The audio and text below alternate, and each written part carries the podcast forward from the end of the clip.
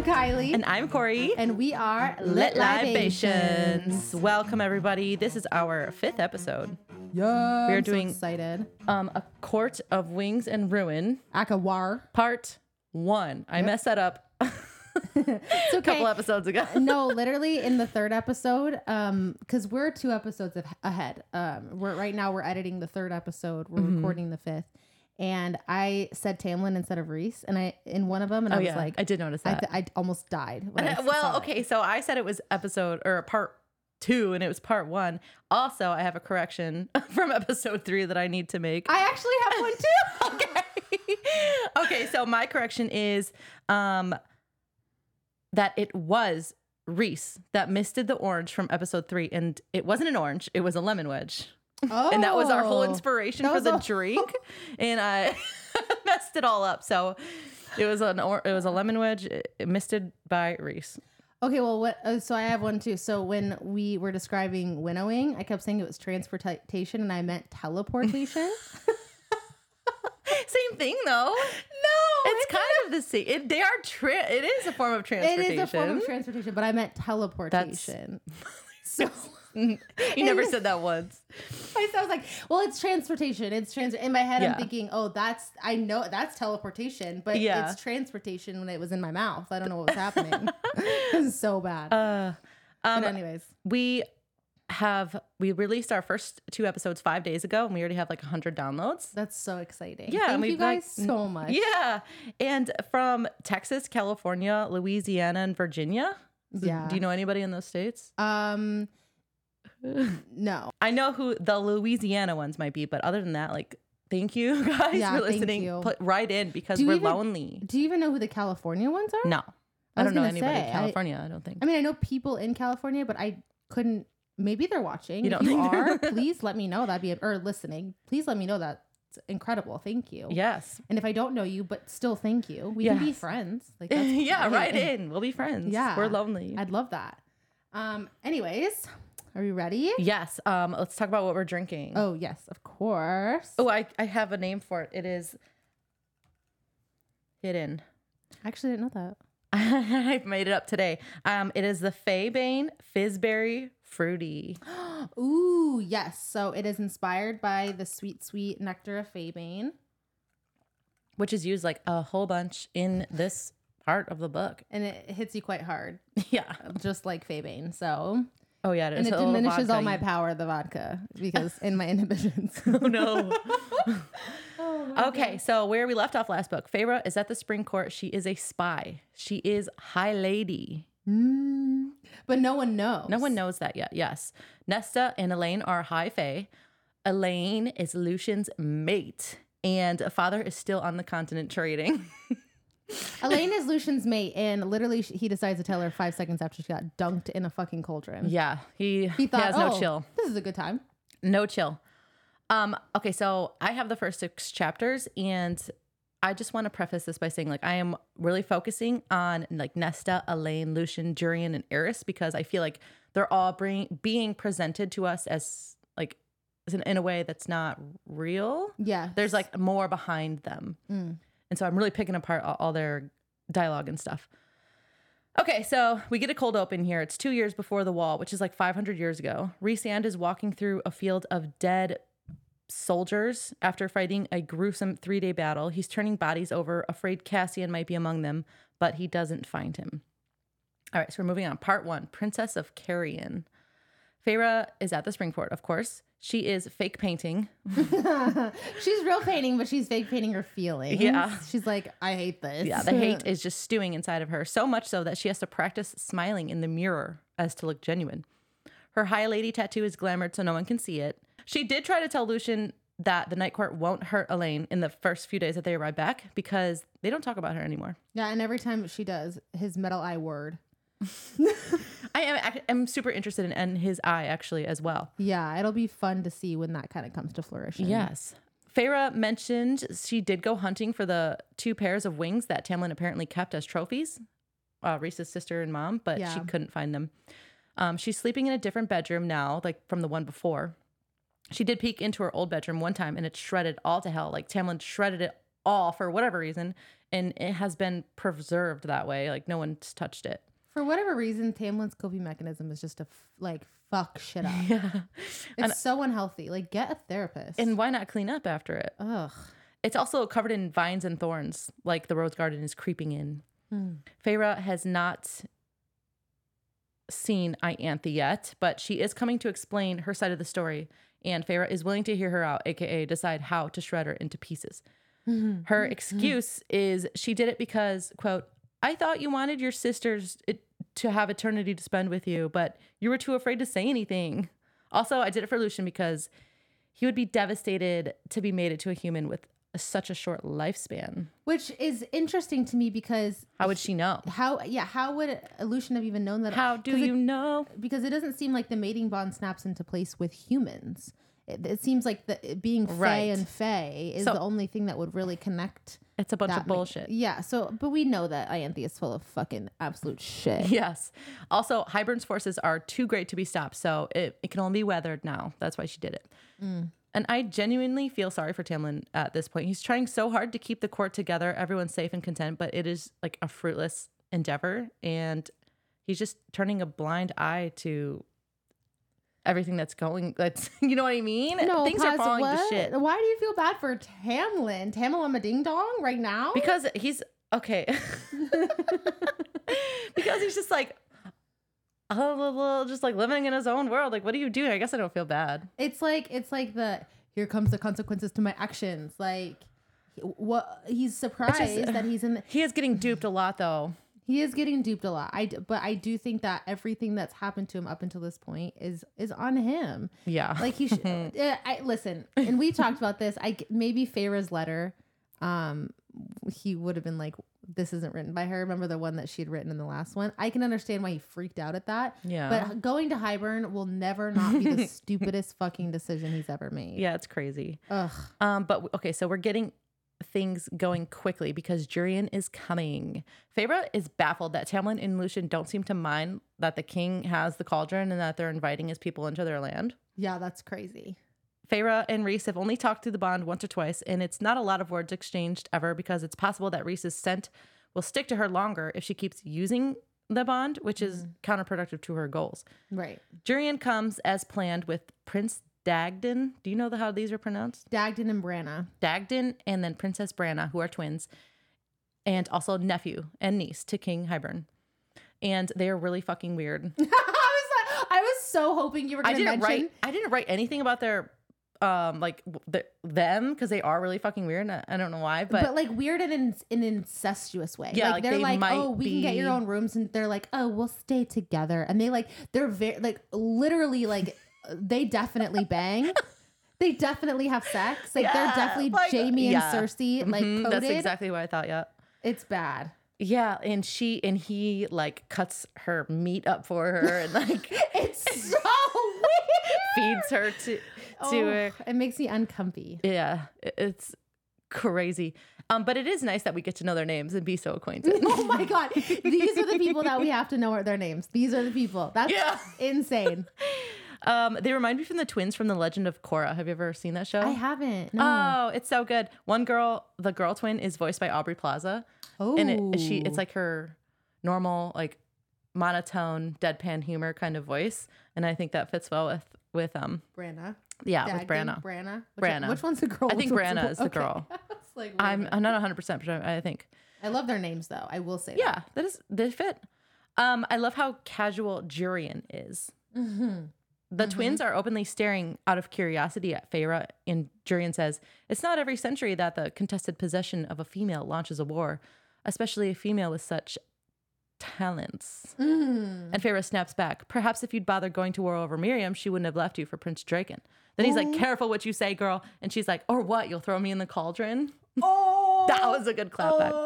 God, I wish I would. I wish I could be in these books because my reaction would be. So, I would. I'd be like eating On the side. popcorn. You'd be like a servant in the manor, just like peeking in, I would. over overhearing. this is so good. Did you hear that? but even though like it's tense words between them, I feel like they're vibing a little bit. I don't disagree. Yeah. Um also this guy, Jurian, has been encased inside of a ring as an eyeball for 500 years, and he's supposed to be like insane. Mm. Um, and everyone says that, but we don't really see that too much. No, I don't. No, do he doesn't really show any kind of ins- like insanity. He's not like walking in circles, like talking to himself ever. No. That's what, what I would expect. I agree. I agree. Feyre immediately clocks the twins might be Daemati, like her. Um, I'm just there's just kind of notes that I'm popping in. They're going to the wall tomorrow. Jurian talks shit about Lucien's mate, and he's just stirring the pot. And then Jurian tells Feyre that he knows Miryam isn't dead because he tried to resurrect her with the cauldron, and like it didn't work because she can't she can't be resurrected if she's still alive. Right. And she's like, Where is she? And all Feyre says is, Well, I was told she is dead, so I don't know what to tell you. And and then um, I think last episode I said I thought that Mor admitted to Jurian that she was alive, like while they're at Hybern. But I looked it up and this is what happened. So Mor said Miryam and Drakon drowned in the Erythraean Sea, and Jurian, Jurian calls her a liar Uh, and asks, Where did you take her? And Mor says, Away from you. I took her to Prince Drakon. They were mated and married the night you slaughtered Clithia, and she never thought of you again. So I guess it's not like an outright admission that she's alive, but if I was Yeah. Jurian, I would be like, oh, she's alive. yeah, of course. Like Mor with the gift of truth is spinning some webs a little Yeah, bit. I guess so. yeah. Okay. As they're bickering about Miryam's fate, Feyre realizes the twins are trying to get into her, Lucien, and Tamlin's minds. So she snaps up shields around their minds and then drags black talons down their white bone mental shields as a warning. Mm. All right, so the next day they go to the wall. The twins check it out for like hours. We don't know like what they're looking for. Lucien says to Feyre, "Whatever you're planning, it's gonna get us in knee deep shit." So mm. he knows that she's up to something. He's been known for sure. Yeah, He's, it's, he's like, looked at in her Hybern. since- Yeah. Yeah. Feyre ignores him and asks, "What can you even see with your metal eye? why, why did she come up with these things?" she's sometimes she's so mean. Like in in so like un She she doesn't mean to be. she redirects. She like you know what I mean. She redirects these things she, she doesn't want to talk about by like attacking in the kind of. meanest Yeah. way. he doesn't answer her though. He says, I would have fought with the humans in the war, you know. Feyre's like, whatever, like you're marching with Hybern now. Mm. He then tells her he found her ring the day that she left left, melted in the stones. And he also says going to Hybern was a trap and what happened was not what he was expecting. See, that's where I'm just like, fuck off because Yeah. oh, King of Hybern did something evil. That's so crazy. Yeah, like, but who, what? At this point, just like admit that you really, really, really fucked up. Yeah, just Stop trying Take to make ownership. excuses. Yeah. He knows she lied. Okay. Even though she doesn't admit it, we get the sense that he's biding his time as to what to do with her, Mm. as Feyre is also doing. Mm. And her scheming starts now because they bond a little bit about the horrible situation they're in. And they're sitting knee to knee, practically nose to nose. And Jurian sees them. And that's what Feyre wants. Then later, Lucien helps her off her horse and she like pats him on the shoulder. She's like, Thank you. Thanks, pal. and he helps her like in a sexy way. Like he like brings her down by her hips. Yeah. And she's like, uh, oh, that's that touch. And she says it's hard to remember to hate him sometimes. We learned that Tamlin refused Ianthe in the Great Rite on Calanmai and refused to participate at all. So Lucien had to take part in that, and Lucien and Ianthe completed the rite together. Which Ianthe's been plotting for a hot minute. And then he and then Feyre he begs her not to tell Elain. He's like, I had to I had to complete the rite with Ianthe. Please don't tell Elain. yeah, what what Lucien doesn't realize is that Elain would not give yeah, about two fucks. I don't know when she ever will, if she will. For real. But Feyre sympathizes with him and he says, You are a better friend to me than I ever was to you. Truth. Maybe. I don't I, Yeah, I I actually kind don't of know. disagree. Yeah. Actually, when you I mean, what if what did Feyre ever really do for Lucien? Lucien always was doing stuff for Feyre, always under the mountain. I mean, he wasn't all that great to her like prior to that. Yeah. Um, but she didn't do anything special for him prior to that. Yeah, you're you're not wrong. you know, and Maybe he- he's afterwards just he feeling fought for her every chance he got, hmm and Tamlin like intimidated him to the max. Like, really, what did she ever do for him? It hasn't happened yet. For me, it's a one-sided friendship on Lucien's side. yeah, he's just feeling really guilty. yeah. Okay, but it only takes a dress being too small for Feyre for Alice to see that Feyre was putting on a ruse. Mm. Alice is trying to confide in her that she knows. and she knows Rhysand is good. And Feyre says like, no, he's a monster. Mor abducted me. And she's like, nah, my cousin works at the su- summer court, and you were happy and healthy. Yeah, wasn't she also like I was there the day you got taken? I was begging them to take you. Yeah, you. she said that as well. I was like, I saw Mor. Yeah. And she's like, no, she kidnapped me. like, no, I, I saw her. I was forced. Feyre is afraid for Alice to outright know the truth and is having an internal battle because Alice is a friend, but the risks are just too great and Feyre sticks to her ruse. Um, and Alice just asked her to leave and her and her nephews out of whatever plans that she has. But Feyre just zips it up, She shouldn't say anything. Um, oh, it's summer solstice. This is a good part. so good. Ianthe insists on doing rituals and prayers two hours before dawn. No one is happy. It's reminiscent of attending mass when you're a kid and not understanding or caring about any of it. before you That's can. so funny. Interesting note: during the ceremonies, Jurian recites a prayer that Feyre had requested Ianthe to add in honor of the warriors who fought for their safety each day. and well, and yeah, and all the other people to get up there too. Everyone but Oh, why, why? Why? Oh, just so she could probably do this. Yes. As the sun crests the horizon, Ianthe raises her arms, expecting to be lit up by the sliver of sun that they picked out the spot specifically, but it's Feyre that's glowing instead because she had slyly moved her marker a little while earlier and she glows and glows. And oh, how the sun has blessed her. And the people love it and they fall to their knees, Lucien being the first. And Ianthe is speechless. And it's just a game to undermine Ianthe's power over these people and to get under her skin. And also with Lucien being the only one that was near her, like to kind of push that narrative of her and Lucien. of her and yep. Lucien. Feyre and Tamlin dance, and Feyre plays the sweet, innocent girl. But after everything Tamlin says, she quips back in her head something spiteful. You let Ianthe take Lucien at Calanmai. You couldn't complete the rite, but you could make a deal with Hybern. Was it all worth it? Hmm. She's fucking mad. Fair Oh, ugh. This part is my favorite. is it? This is where I was like, finally, she has a personality. Oh, good point. so she is jolted awake by a nightmare later that night and seeks out Lucien across the hall. Their rooms are right across from each other. And his room, by the way, is bedecked in autumn court colors. What do we make of that? Because I really don't know. That's I don't know what to make of that either. I I, I was gobsmacked when I. Yeah. Um, write in. Let us know your theories why he would do that because he's adamantly against his brothers and his dad and his court. My thought, my thought, and they kind of. I'm, I'm gonna get back to it. I have a theory. I'll, we'll talk about it when we when we get to the part where I think about this. Okay. Let's key Move that because Okay. I wanna because I wanna. Yeah. Hold on to that thought. All right. She fakes being scared about the dreams and fake cries into Lucien's shoulder. And he's half naked and comforts her. And she's in the tiniest little nightgown. oh yeah, the one that he like she wore see-through. for Tamlin Yeah. last year. He's cradling her head, hugging her close, saying, "I'm sorry." And there is a fanfic of the scene out there. I just know it. Hmm. She looks up into his eyes, and Tamlin walks in on them, and they whip apart. But Tamlin is seething. Feyre's like, "I had a nightmare. I had a nightmare." Then she's like, "Okay, uh, I'm going to back to bed. Good night." like slams the, just goes back to her room. Yeah.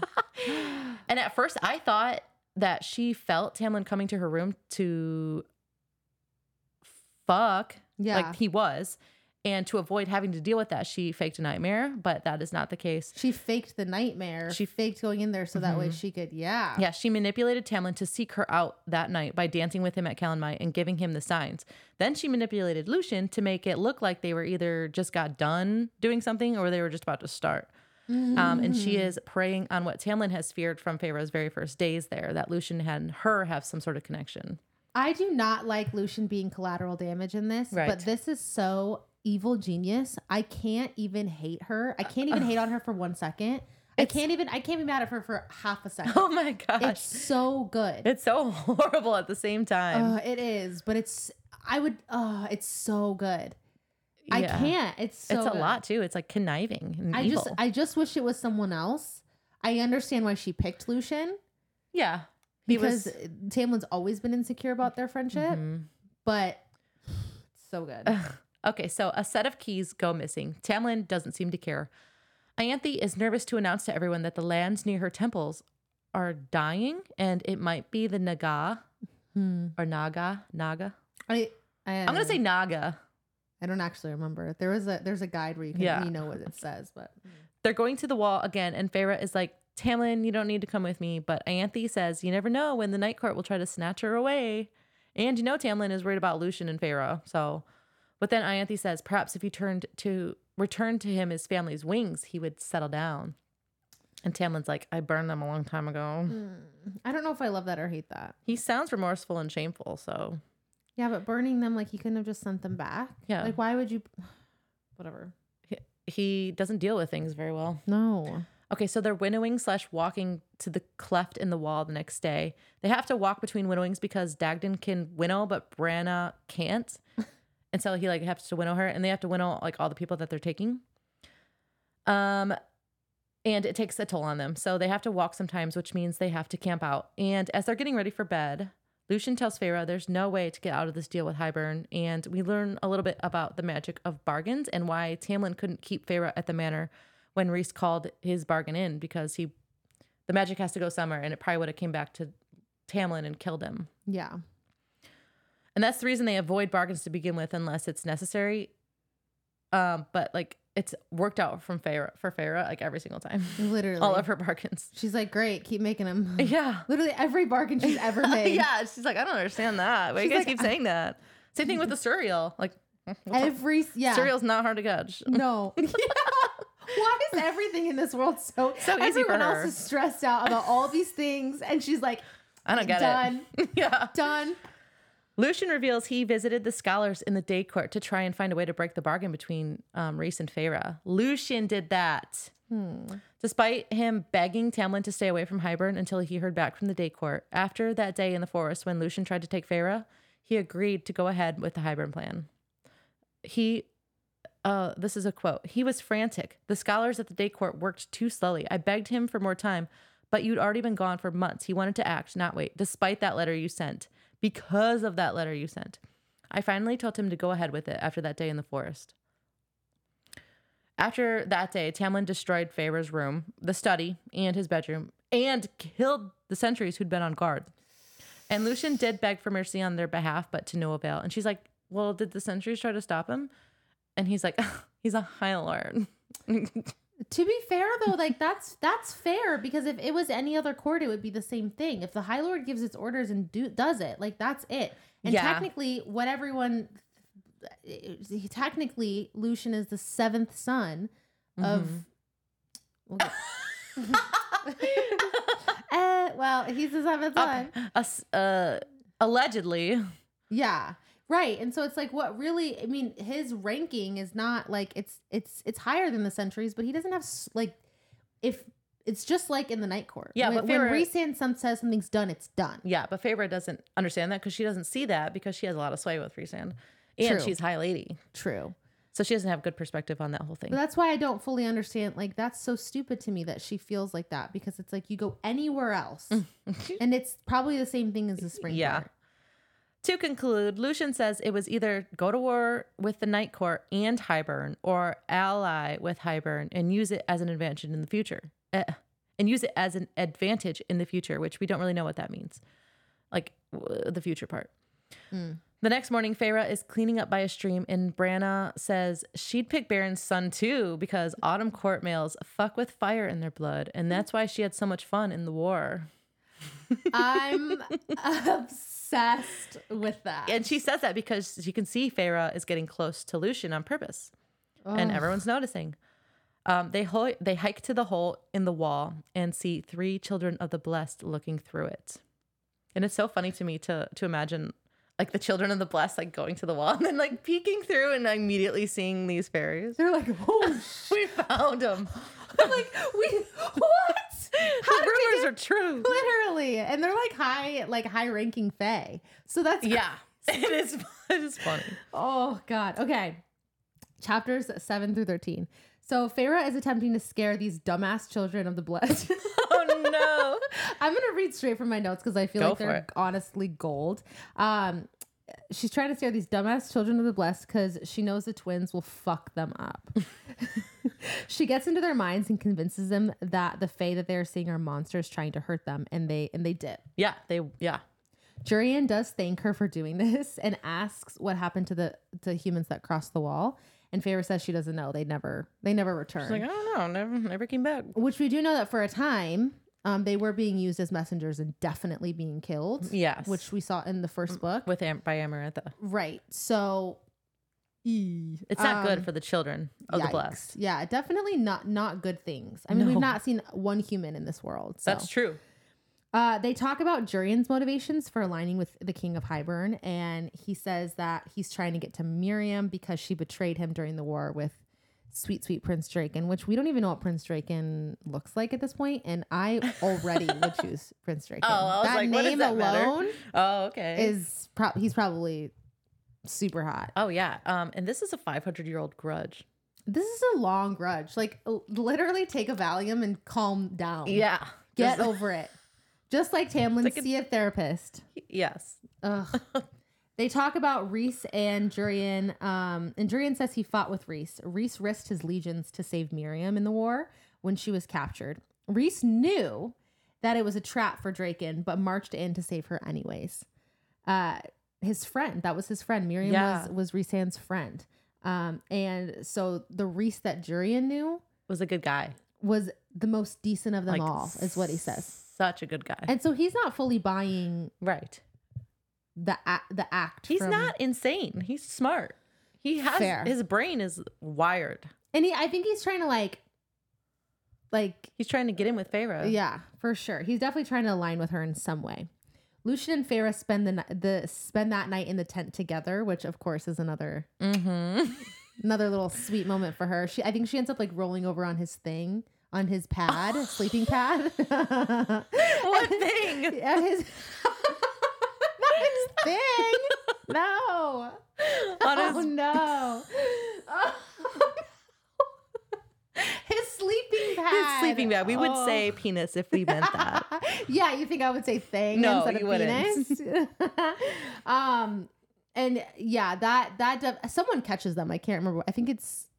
Oh no, Jurian? no, maybe that wasn't when when I thought maybe that was a different part that she rolled over on a sleeping pad. Anyways, um, they wake up and smell blood, and those awful incestuous twins tracked down the humans in the night and slaughtered them. Yeah, did like they eat them? bad. The first time I read this through, I was like, oh, they ate them. But I don't, there was like no evidence. they that ate them. definitely uh like they definitely tore them apart limb Yeah, from like- limb or sla- sawed them up like serial killer style Yeah, because you ever seen the aftermath, like if a deer getting hit on the highway, like just blood everywhere. it was bad they like strung them up on stop saying like kelly they strung them up on a tree it was not good yeah. Lucien and Feyre decide to send a message to those heinous twins and th- so they track down the bogey i hate saying that Bog. they track down the bog and send them after the tw- send him after the twins And I thought Tamlin killed the bog. So does does the bog have so a I think family? there's more than one.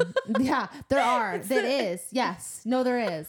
I just imagine the bog like having like parents and two kids and like uncles. like, how do they breed? Uh, who knows? Ugh. Okay. There's a family. I'm getting a bunch But of. yeah, Okay. So Tam Tam is pissed when they get back. He is so, he's outrageously mad um, that they did this. And they argue, and he's arguing with Feyre. Uh, he sends Lucien out of the room because he's, I, I, I want to talk to you. You aren't even, ugh, I'm so mad. You know, you know what this is. oh yeah, And their argument gets so heated that Tamlin again sends a blast of his power through the room. And this time, Feyre does not shield herself. She, gets doesn't. blasted across the room, flown, hit in the like in the face somehow. It's bad. bruises, scratches, She twisted ankle. Oh. sure of it. It's bad. Lucien is so mad at Tammy for this. He is egregiously mad. Um, and so are Tamu's guards. Everyone is. Do you like all the nicknames I'm using? Yes, I'm into it. Lucien runs over and takes Feyre back to her room, scolding Tam. Good. Mm. Rhys checks in on Feyre that night through the bond, down the bond, and Feyre's like, "Honey, honey, I'm fine. This is all part of my plan." He's But like, ho- when are you coming home? he- yeah, he's, please come back to me. I haven't had sex in so long. My hand is not it. My hand hurts. it's really strong though. You should see it. she does. That's not what they He didn't say that. They didn't talk about that at all. Um, but they do. She does check in uh, on Cassian, and and Azriel, but uh, Rhys really doesn't give her give her that much. She's just like, ah, they're fine. So she just is kind of left yeah, to it's like the family. They're like ponder. alive. no. And That's all like, you get. "Well, what does it mean? She's like, in what state? Yeah. I don't know. Um, that night, the Naga, the Naga, the Naga break into the estate and they're found with the keys that went missing. Miraculously, Ianthe had to, had uh, stopped their attack because she had a vision of it. She's so so smart and so She's just so creative. she's. Uh, if I had someone on my team, it would be Ianthe. I would want her on my team. Just kidding. Fuck that bitch. so Tamlin was poised to whip the guard who had fallen asleep on duty because one of the guards fell asleep on duty, and um, it was the same guard who had lost its keys. Mm, coincidence. Right.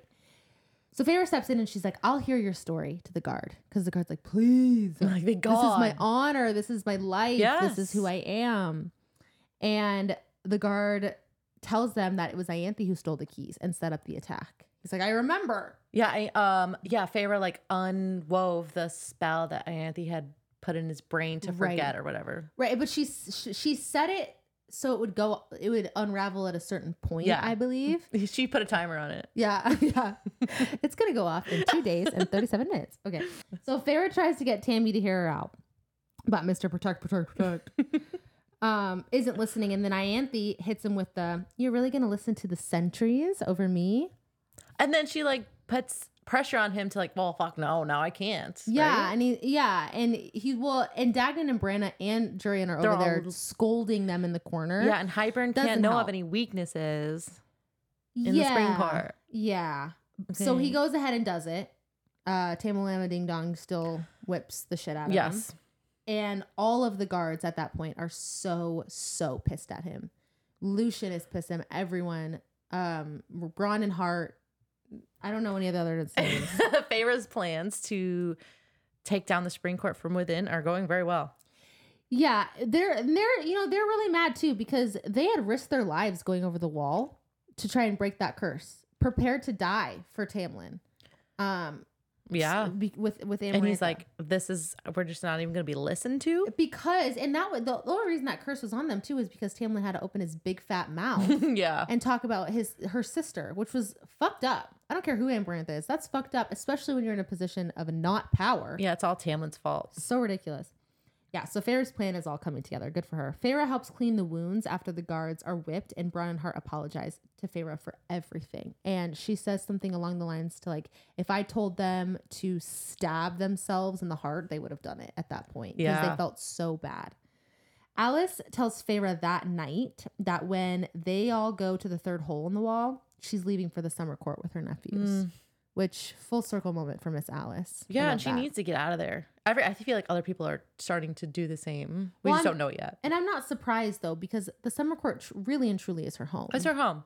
So And that's, and her nephews are here, right? They're at the spring court. yeah, they're all They need to get out. Yeah. Alis. Yeah, they need, Need to to go. They're about to be like adults soon. I would hope. it's been a long time. Yeah. What? Are, what are they like? Fifty? I think be they're fifty. Yeah. They're yeah. like fucking sixteen and and Like, get your shit together. uh, the next day, they go to the third hole, and also Tamlin and Ianthe. Stop! Stop! This is your fault now. they go to the third hole. what hole? the hole in the wall. Okay. Tamlin and Ianthe come along because probably because Tamlin is feeling emasculated by Lucien. A hundred percent. And Ianthe is just nosy. A hundred percent.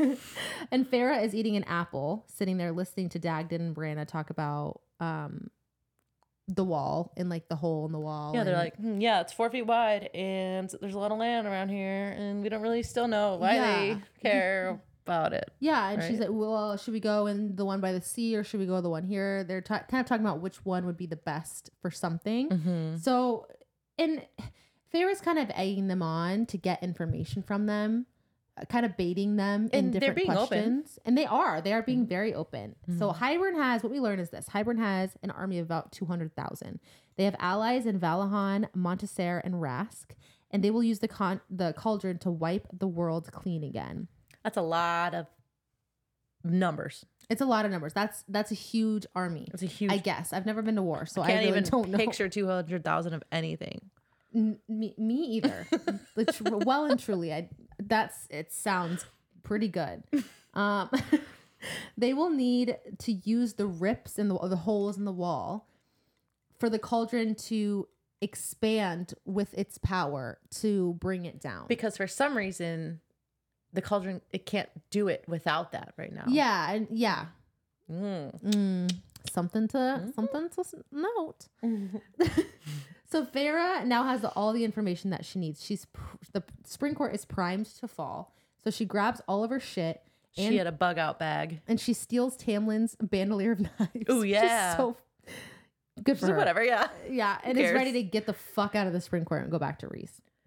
Her plan is stopped short when she hears the voice of a she devil taunting Lucien. And lo and behold, Ianthe has has Lucien tied up with like Faebane straps and is she's trying to do some shady shit. That's how I'll say it. She's trying to do some shady shit. His she's belt like- is undone.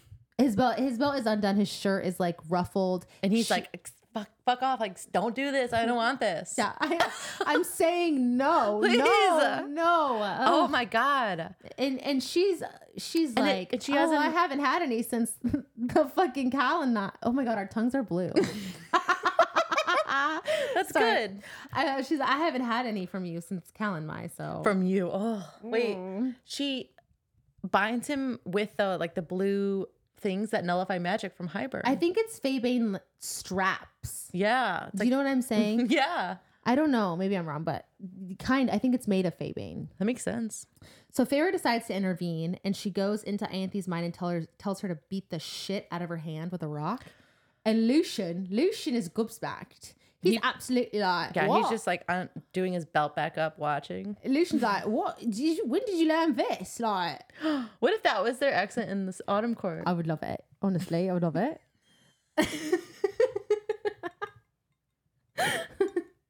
okay, and of course, the incestual, nasty ass twins see it all and confront Feyre. They're like, I think the word you're looking for, Lucien, is Daemati. Because she's Daemati. Oh yeah, because Lucien is confused. Lucien is gobsmacked. He's like, what is going on? He's really what are you doing? Yes, yes. got it, got it, got it. I caught up. What? I wouldn't have gone that doing far.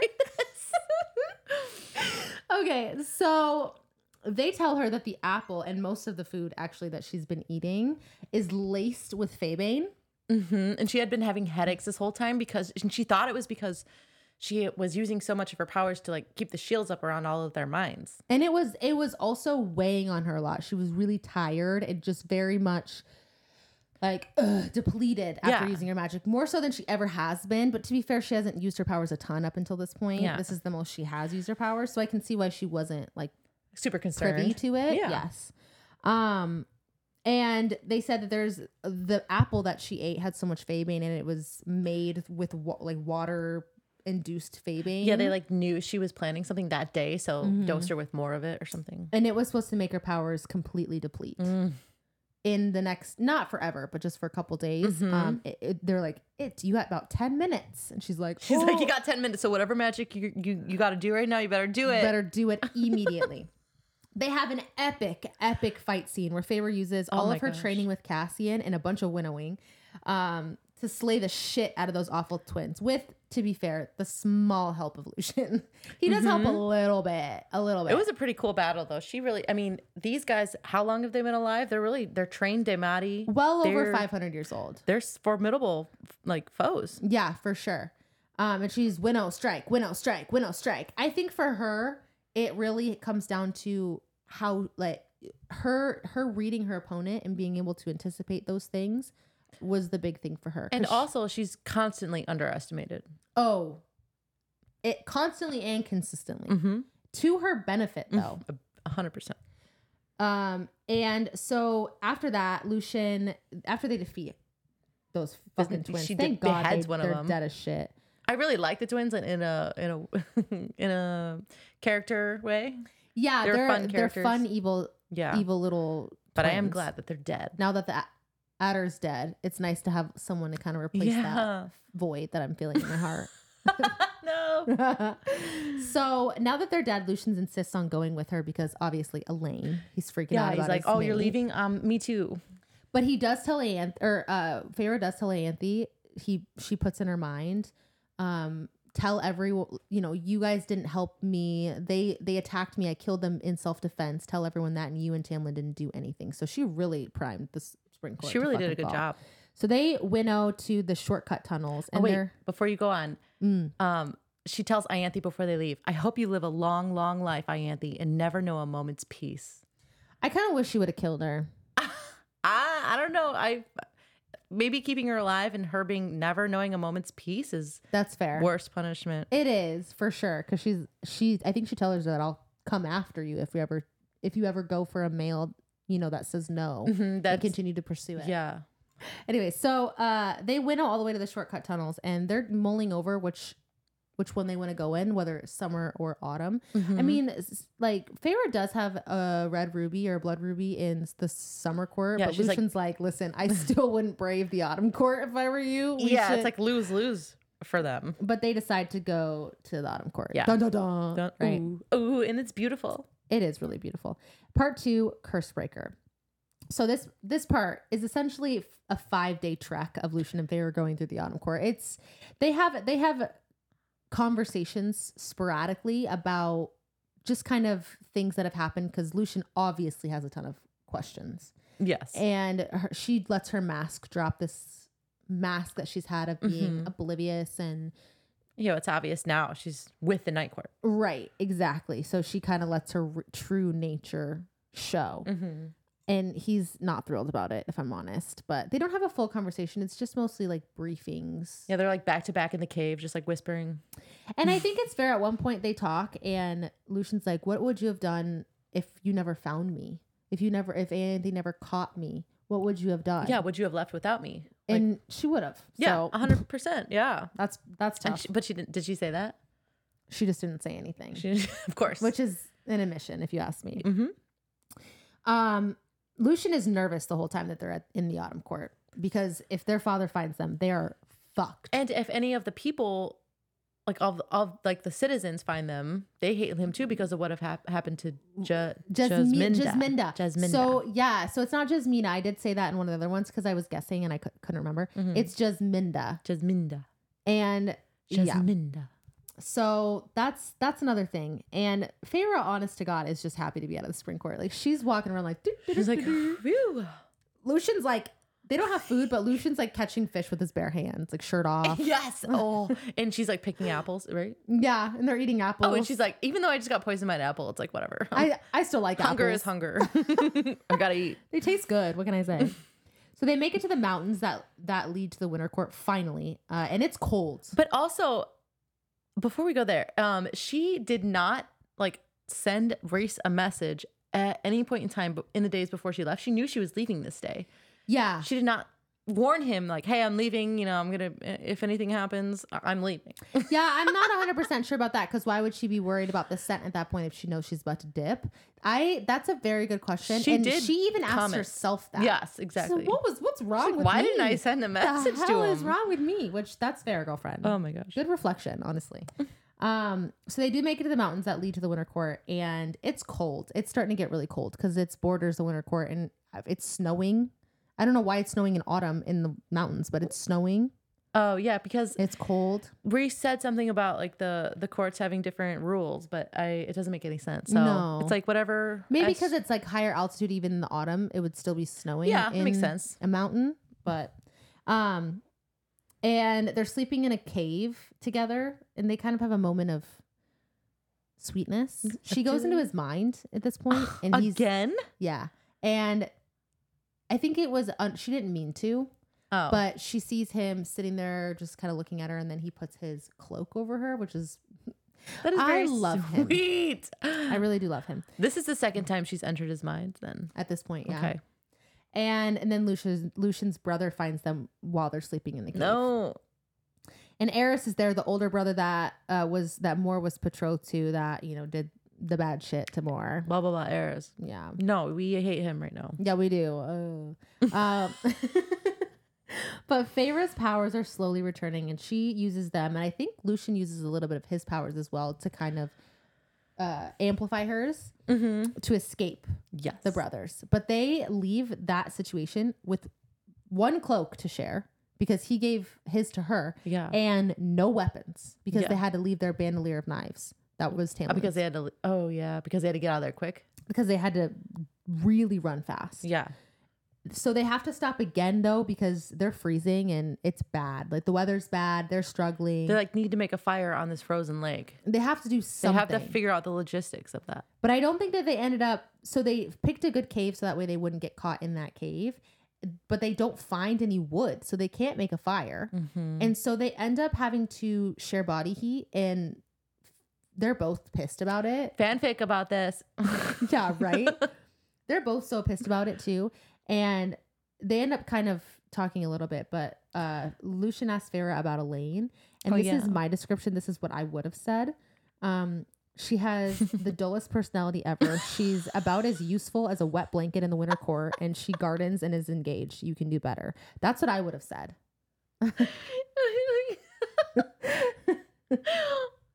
Lucien have been like, "What the fuck? She's gotta have some redeeming qualities, right? Tell me those." She gardens and she's pretty. That's about it. all I got. Yes. That's it. But she can't make food with she can't grow food in the garden. That's the problem. It'll ju- it'll The just be seeds were flowers expensive. for the rest of your life. and he's like, I just got to see her one time. That sounds beautiful. I just got to see her one time. Really love that wet blanket thing you said. so they make it to the winter court border, and they do not think that Eris and the brothers will come after them. Um, they're crossing a large lake, and then Eris and the brothers come after them. they were wrong. they were very wrong. So wrong.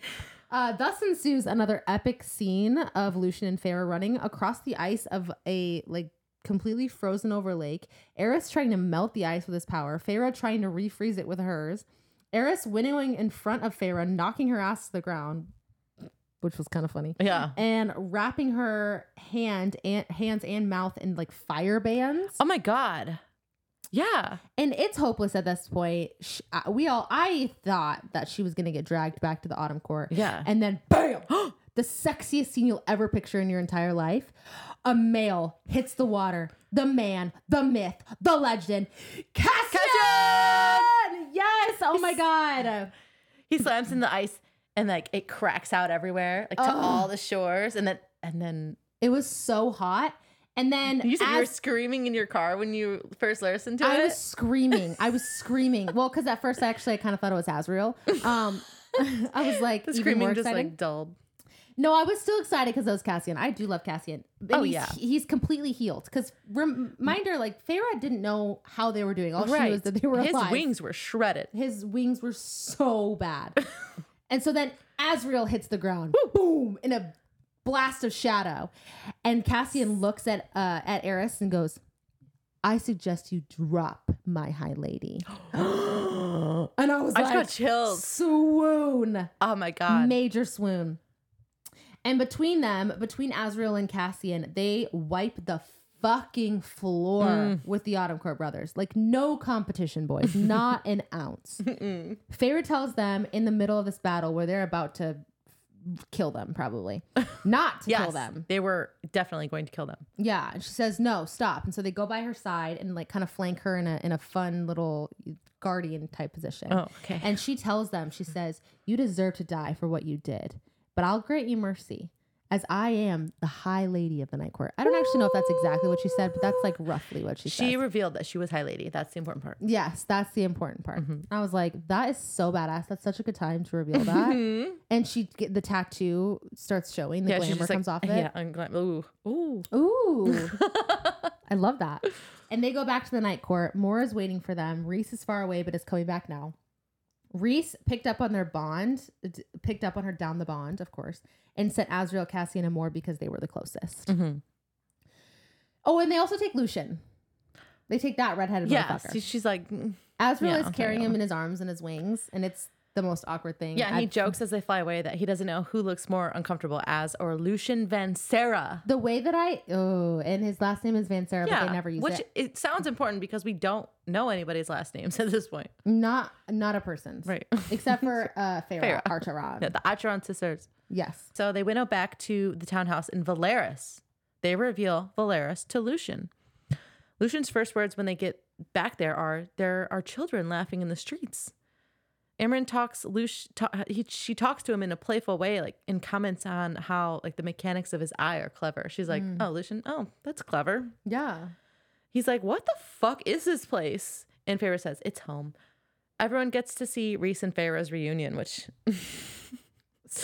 Hmm. I would be like, send them away sooner. But as It soon was as so awkward. I'm sorry. yeah, as soon as she sees him, she breaks down again, like she did on the ice when she saw Cassian and Azriel. And Rhys confirms to Lucien that Feyre is indeed High Lady of the Night Court, and he tells everyone find somewhere else to be. Mm. Uh, but Rhys tells Feyre of the aftermath at the Spring Court. Tamlin sentries abandoned him, and half of his people did not show for the tithe, which was like two days ago.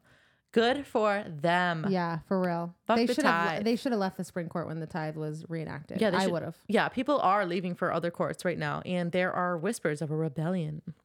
Good. Jurian apparently, Jurian apparently also left and went back to Hybern. Yeah, what would he have done? Stayed? Yeah, he's like, uh, things are getting weird. I gotta don't get out of be here. anymore. I gotta go home. Ianthe confined herself to her temple. She's traumatized as fuck and probably super embarrassed, or just brain addled. yeah. This whole time they're being touchy and feeling, glancing at the bed, etc. They're like talking, and she's like, "What They about?" both are. They're like, so, Are so, where's that velvet softness? Oh, no. One in my hand right now. But only now does Feyre ask about her sisters because she has not seen them since they came out of the cauldron. Yeah. They're at the House of Wind, safe, etc. And Feyre decided, well, I don't want to see them yet. Um, we learned Rhys was at the Queen's compound, and that's why he didn't rescue her himself. They had gone radio silent since Hybern, and he wanted to know why. Um, we don't. I don't know if we get answers about them. The queens are very mysterious. Oh, and what follows is a seven and a half page sex scene. I counted It's the pages. Seven and a half pages. in the book. It's seven and a half pages That's crazy. with phrases like "my breasts tightened." Okay, so what is about I was that? gonna, I was gonna ask you that because at one point she's like watching, he's watching her bathe, and she's like, "My breast tightened," and like he like looks down and watches her breast tighten. so what is I- happening? Have you ever? I actually have. lo- So I people. I'm in a group on Facebook, and people have asked that question. And some people's breasts do tighten when they get like you can turned feel on. it. Yeah, I've never had that happen. That's crazy. I didn't know that was something that you could see physically. No, I didn't Maybe either. like nipples harden, but like I've never seen breasts. I right. picture it lifting. yes, exactly. I if I so if I was an author and I tried to write a sex scene, like I would have never mentioned breasts tightening. Obviously, Sarah J. Maas's She did her tighten. research. or her breast tighten. Yeah. Okay, so her breasts tightened, the proud length of him, the velvet softness of him. At the apex of her thighs. My core tightened, seated to the hilt, etc., oh, etc. curls t- or toes curled. Yep, toes are curling. Uh, half of it is Rhys watching Feyre bathe, and then they go back downstairs. Lucien is still in his dirty clothes. They, he was fighting in. Yeah, that's so rude. I'm sorry. They, they they had to they had to have been traveling for like 10 days out there. They didn't even offer him a change of clothes or a bath before they went up there and did all that. yeah had a seven page sex scene, yes. And Feyre was like, "Oh no, I should have offered him." And then she's and then like still doesn't though. and then she was like that thought like disappeared in a second. Like, like someone else started ear, out the other. speaking and Yeah. she like stopped thinking about it. oh my god, they're treating him so bad. so bad. They I really don't understand this. Like they threaten him. Feyre showed Rhys everything that had happened at the Spring court, but Rhys says hearing it and seeing it are two different things. Yeah, he's so mad because of his like because of Lucien and his reaction and his involvement, whatever. But I think it's fair t- for him to feel like Feyre is in danger after, I mean, more than centuries, millennia of the night court posing as this horribly Yeah, but Rhys is like mad at him. But like, So oh, yeah, mad. look at what you were fucking presenting to him. to, you're presenting to the world. Right. Yeah, of course they would think that anyone was in your grasp that you took the way that you did Ugh. was gonna. Yeah, I don't. It was. It's a, this scene. uh, I'm just gonna go through it. They're just mean to Lucien. It, they are. He does explain to to Lucien that Elain is safe and what she chooses to do these past weeks has been her choice. He's all about choices when it, and Mm. except for when it when he isn't. yeah. They have a weird interaction, and it feels like Rhys is trying to tell Lucien how to court Elain. And Rhys is fucking mad at Lucien because of what Feyre went through at the Spring Court, and he explains how he made how he mated Feyre. Like he felt the need to explain it. He's like, I didn't steal her away, okay? I didn't. We were mated. I, I- Yeah. I, don't get it. And but then Rhys says, "So again, I will only say this once," which is contradictory and it's really funny. Yeah, he says it like four times. So again, I don't even know what he was talking about, but Lucien's response to like this rant of Rhys's that Rhys had just gone on is, I guess I can see there's more to the story. Like Yeah, and I think the only reason he says that though is because he knows. he's like, calm down. Like I, I'm rethinking things. well, no, I think it's because he knows that if, if he gets kicked out, he'll never see Elain again. Yeah, I think he's kind of going with everything because he's like, I gotta see Elain. yeah, and Rhys knows that. Yeah. So does Um, Feyre. Yeah, And I think that's kind of fair because I don't think he really wants to be there either. true. But Feyre knows Lucien. She saved him from Ianthe and the twins from Tamlin. She should have stepped up to Rhys. I think. I don't think that it was that all of that was necessary. Like you literally. a- yeah. You I- like we said just a second ago, you want people to think that you're bad, like, and then you're blaming Lucien for like having for believing it. well, and I think the other thing too is Lucia or Rhys gets so angry at anyone that's involved in anything that hurts Feyre, even if they're in proximity. Yeah, I mean we'll see that for the next three books. And I think Feyre is looks at Rhys like he's an all-knowing god, and and she's like, well, if that's what he thinks, he's probably like, right. how can I fucking doubt that? Yeah, for real. Uh, it made me feel like two of my good friends were talking a shit about talking shit about my other good friend. Yeah, I agree. That's how it felt. Um, but anyways, they fly up to see Nesta and Elain, and Lucien wants to go. Before they go in, Feyre tells Lucien the story about how she fell in love with Rhys and his court, basically, and then Rhys tells him how his history briefly and how he's not the man that the rest of the world thinks he is. Mm-hmm. And it, it has to be super overwhelming for Lucien. But he just sure. wants to see Elain. Yeah, he's like, I don't actually care. Just Yeah. let me see the girl. And Lucien says to Feyre, I hadn't realized I was a villain in your narrative. That makes me so sad. I know. He's like, I didn't know. Everything that he did, everything that he did at every turn, and I will stand on this ten toes down. This is the hill I'll die on. Was for her. Everything, for starting under the mountain. Everything. I'm a Lucien Stan. Ugh. Nesta is devastating as High Fae. Cassian is there being really weird about Nesta, and she's like, "What do you you want?" And Yeah. Feyre said she felt like like a punch in the gut, and it's like, why? Like Cassian does not need to be here right now. She, but Nessa is mad. She's worried about Lane, bitter about being High Fae, but it's like whatever. She's upset. Lucien is there because I don't know why. She's really upset. Lucien is mated with Elain Yeah. she can only see that he's like the male that sold him out to Hybern, so that's Right. why. Right. But she respects Feyre's decision to leave it up to Elain to decide to see him or not. And Elain is sitting in front of an open window. She's motionless, empty inside. She repeats twice that she wants to go home and that her fiance is looking for her. They're supposed to be married next week. She's so dramatic. Ugh. Lucien is finally getting his own rooms, and he still has his bloody clothes on at this point.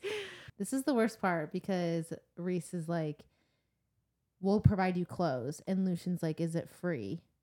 Mhm. And Rhys goes, "I mean, it's on us, complimentary. If you," he's just a dick about it. Yeah, Rhys is mean to Lucien. It's he's like, "You're a High Lord's son. It would be improper for us not to take care of you." He's like, well, I got to do it via cro- protocol. and he's just so mean about it. I did not have that written down. Ugh, I hated that. They're they're being on and off mean to him, and Feyre tells him to stay away from Elain. Blah blah blah. blah. I'm not gonna let her get hurt, but he's like, I would never hurt her. Yeah, Like, what the fuck? After all this, after the way that they're treating him, Lucien thanks Feyre. the inner circle. They bet on how long it will take Lucien to try to see Elain. They're like 15 minutes. Two days. yeah, literally. They're at Amaranth now. Everything the twins said about Hybern has been confirmed. Feyre didn't really need to do all that shit. Azriel went to. They're like, yeah, we already knew all that. that is so funny. They co- she didn't need to go there at all. she could've comes back and like every one. single thing that she tells them about the spring court, they're like, yep, yep, yep, yep. We did hear that as well. she did. She could have left. Yes. So funny. But she was bored. Azriel went to to Cretea. Cretea. Cretea to try and um, recruit Miryam and Drakon, but apparently their island is deserted. We don't know where they are. Rhys says Miryam did die during the war, but Drakon remade her as Feyre was made. And I bet they would be besties. I bet. The three territories that Hybern was like uh, allied with, they slowly made them think that they maybe were in trouble so that they would be too scared to send their armies to Prythian. So they're like hoping that that would that will help them. She didn't need to do any of it. She literally could have escaped day two. Oh my god. It's so funny. it was just a waste of time. It's so funny. She was going to mom. And it was like one sentence when she got back. They're like, "Yup." I'm sorry, that is making me sob. Somehow Azriel can't spy on the human queens, and I want to know why. Do we get to know? Probably because of the deal they made. Okay, we'll get into that uh, part two. Yeah. They think something is wrong with the cauldron. It should be str- it should be strong enough to take the wall down by itself, and so that's why they are studying the holes in the wall. Feyre may be able to help since she is made, and so is the wall, but she refuses to let her sisters help. And Amren's like, "You sound exactly like Tamlin." Thank And God she said it. Yeah, Thank God. Feyre was like, "You're right." And Mor was ready to fight her over it, but I was like, yeah, yeah, Mor was like, "Apologize," and then Yeah. Feyre's like, "Nope, she's right." she is right. Yeah. She will approach Nesta and Elain and see if they're willing to help. At the very least, be some sort of spokesperson about how like the Night Court are actually super nice people. Like, Yeah. can you at least tell people that we're like really cool, and nice? Yeah. yeah. Rhys makes a comment about how he doesn't know if Velaris is ready for Nesta Archeron, and Feyre was like, "My sister's not some feral animal." and she's mad, and I'm like, She's "Defend mad your because she realized she just spent a month in the Spring Court and she didn't for no reason. she didn't get uh, any useful information. But she wants to leave the sisters a choice, anyways. Then Rhys says, Invitations go out tomorrow for the High Lords. We're having a meeting, Yeah. family God. meeting, Yeah. countrywide meeting. Cassie, Cassian carries Feyre up to the House of Wind to train. She tells him she saw a feral power in Nesta's eyes in the moment she came out of the cauldron. And Cassian says, I will never forget those moments as long as I live. I totally thought this was my chapter. No, it's not. Continue. Okay. He hasn't seen it since this power in her eyes, but he can sometimes feel it. Feyre asks, "Why do you bother with Nesta, Nesta, since she's always so angry, and especially at at towards Cassian?" He says he can't stay away, and I it's obvious where this is going. I think Obvious. Yeah. Pretty obvious. there's a family dinner. Elain stays in her room. Nesta attends. Lucien tells Feyre he understands Feyre's choices up to this point. Mor swoons over Nesta's dress for like an entire page, and Nesta is like not about it. Nesta's like, fuck off. Yeah, Cassian. Cassian's like Mor might steal that dress right off of Nesta, and Nesta looks Mor up and down, and she says, "Unfortunately, I don't return the sentiment." That's so fucked. It's just so That's mean funny. sometimes. Amren says, "You're a real piece of work." And Nesta is kind of like Feyre. She's like, "Why do your eyes glow?" Maybe it's a family trait. it must be a family thing. It's gotta be. She says they glow because the containment spell didn't get it right and it's a glimpse into what's beneath. And Nesta's like, okay, what's beneath? And Amren says her her and Nesta are the same, not because of what is beneath our skin and bones, but I see the kernel girl. When you erupt, girl, make sure it's felt across worlds. So it's like you're fucking You're powerful. When they eat, Nesta admits that she understands what Feyre meant about the food, which is a funny callback. Everyone is bickering back and forth, and Azriel tries to slink away in his shadows, and they call him out. Like Azriel, fucking get it together. He's like trying to like av- like avoid confrontation. They're like, no, no, no, you have to stay. yeah. Cassian and Mor stick their tongues out at each other. At 500 years old, they're sticking their. I. When's the wrote- last time you stuck your tongue out at somebody? Because it's been since I was maybe five. Yeah, exactly. I was gonna say like maybe even like three. Yeah. I matured at three years old. then, um, oh, oh, and then a minute later, both they both stick their tongues out at Rhys. it, Wait, it's, I- it's it's Mor and who? Mor and Cassian. That's it's crazier Stick their that tongues out Cassian. at it's each other. crazier. Could you imagine a, gr- a grown man with a man bun sticking his tongue out at you? That's crazy. Rhys is Illyrian general of all of his armies Sticking his tongue out? It's crazy. at his High Lord. Lucien asks Rhys if they planned on revealing Feyre's powers or hiding them at the meeting with the High Lords because he says that his father would likely join Hybern if he thought he could get her power that way. That's a good point. Mm. Rhys reveals they need to go to the Court of Nightmares to ask Keir to borrow his Darkbringer Legion and as oh, because it's like a really big army and they need allies. They got nothing going on here. Mor says, Don't waste your time. He'll say no. And Rhys says, We'll see. Because he's got something up his sleeve. Yeah, because apparently they can say no. That's crazy. They they reserve Yeah, the why- right to just like decline the High Lord his Right. that is crazy. Who wrote that in the rules? Right. Probably Keir. That seems crazy. That seems insane. Mor insists on coming even though she doesn't need to. Feyre blurts out that she wants to learn how to fly. And everyone's like so shocked and surprised at this and they're like spitting out their wine. Yeah, if I had wings, I'd want to learn how to fly. yeah, they're just jealous. Yeah, She wants to fly with the Illyrians in the sky. in the le- in a legion in a battle. yeah. What?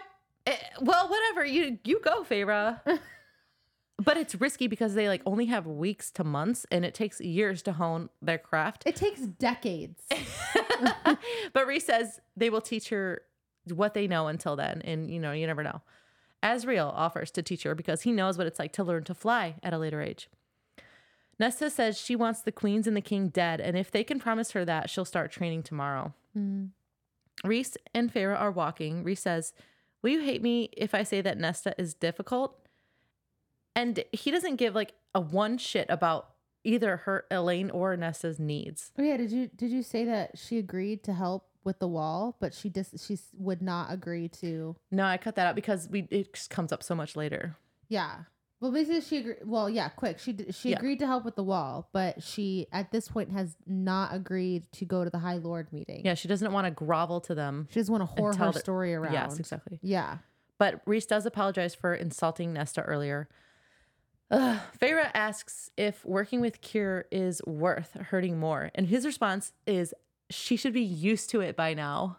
I I honestly don't disagree. She should be used to it. I mean, Because she, does have the power, I guess, to to kill him. Yeah, Like either if you're gonna be mad she about should it, be just fucking him. kill him. You know. True. Good point. The meeting of the High Lord will come with a magical ceasefire. No one will be able to break without losing their life, um, alluding to the risks when it comes to Tamlin and Tarquin. Which this is interesting, and I can't wait to come back to Mm-hmm. this during the actual meeting. Okay. Just that part. Yeah, and I haven't read that yet. Rhys lets Lucien see his wings, alluding that he trusts him as long as they have Elaine, at least. Mm. But Lucien is a sly fox, lest we forget, because we don't really we don't see that side of him, but he is, Yeah. There's Then- a reason he was wearing a fox mask. Yes. Masquerade ball. and we don't know the reasons yet. no. Um, then he says like Lucien's talents were wasted in the Spring court, and there was a reason that he had a fox mask on. Yeah. Yeah. And I want to know what they what it is. Yeah. I- Like, is it just making friends? Is it being a keep a peacekeeper?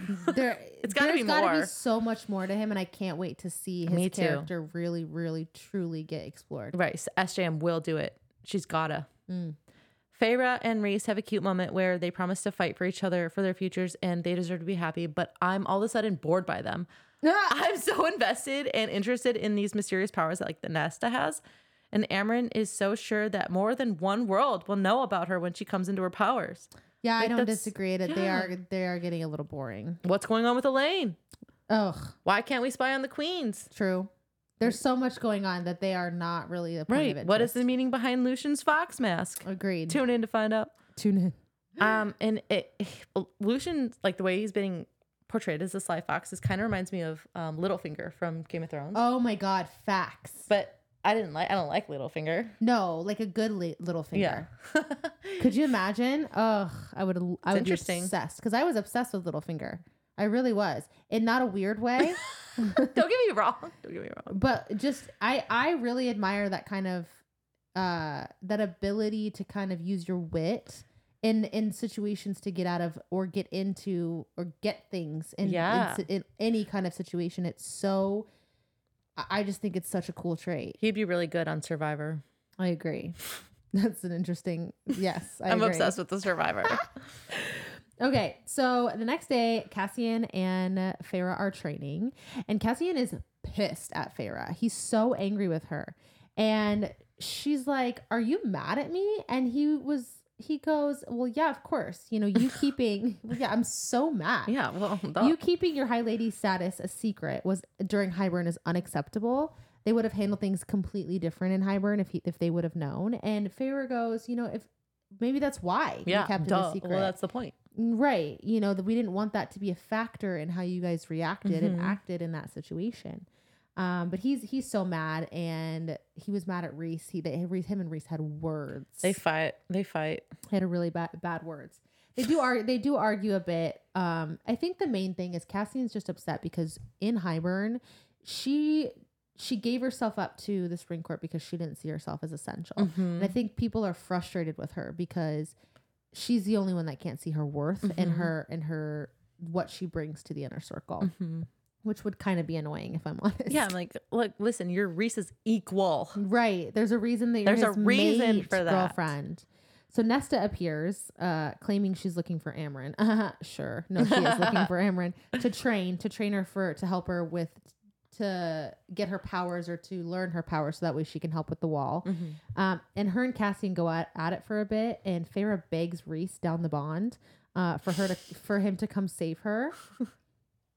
and Rhys is in an important meeting with the people that run Velaris, which The my- governors? the governors, which is my first thought with this is, isn't Feyre High Lady? Why the fuck is she not in that meeting? Why is it just And Rhys favorite that's in that doesn't meeting? question it at all. Not for a second. I was the my, my first thought is what? Why is she in training and not in a meeting like that? because he is a liar. Yes, facts. Um. Anyway, so Reese sends Azriel uh, to Feyre to start their flying lessons earlier. Mhm. And they go through, they basically have a, their whole first session is just her, him kind of checking her wings and making sure that they, they look good. And I thought this part was so funny. I have this in all caps. It says, Feyre modeled her, her wings after Azriel's. Like they are an exact copy of Azriel's rings and not Rhysand's. Feyre said, Feyre said, biggest wingspan where? Here, bitch, on my back. Are you joking? That's crazy. That's, That's- insane. I did not catch that. I wonder if that keeps Rhysand up at night. That's that's my Roman Empire. I wonder if he's Oh. like, You- okay, why not my rings? Someone please write Why? a story. Write a story about that. It's so that is so funny to oh me. my gosh. Ugh.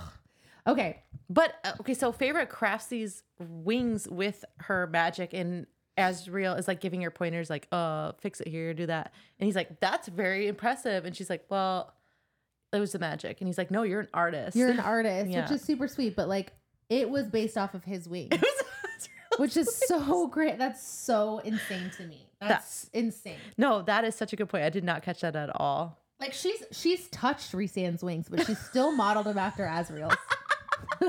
that is insane. I love that so much. I'm obsessed. Oh, we love the Shadow Daddy too. Don't worry, Feyre. Like I would model my wings after Azriel's. I get it. I do get it. Okay, so Rhys and Feyre head to the library under the House of Wind to get to basically do some research on the wall. Mm-hmm. This is such a crazy chapter to me. So we get a bit of history, uh, and I think this is important uh, a little bit because sometimes SJM mentions things that so far have not made a full full circle moment, Right. but I do feel like some of the things will for sure. Oh yeah. So I do. So they do talk about the history um, of Fae and humans and how there used to be half breeds um, between humans and Fae. They used to breed, which yeah. Yeah.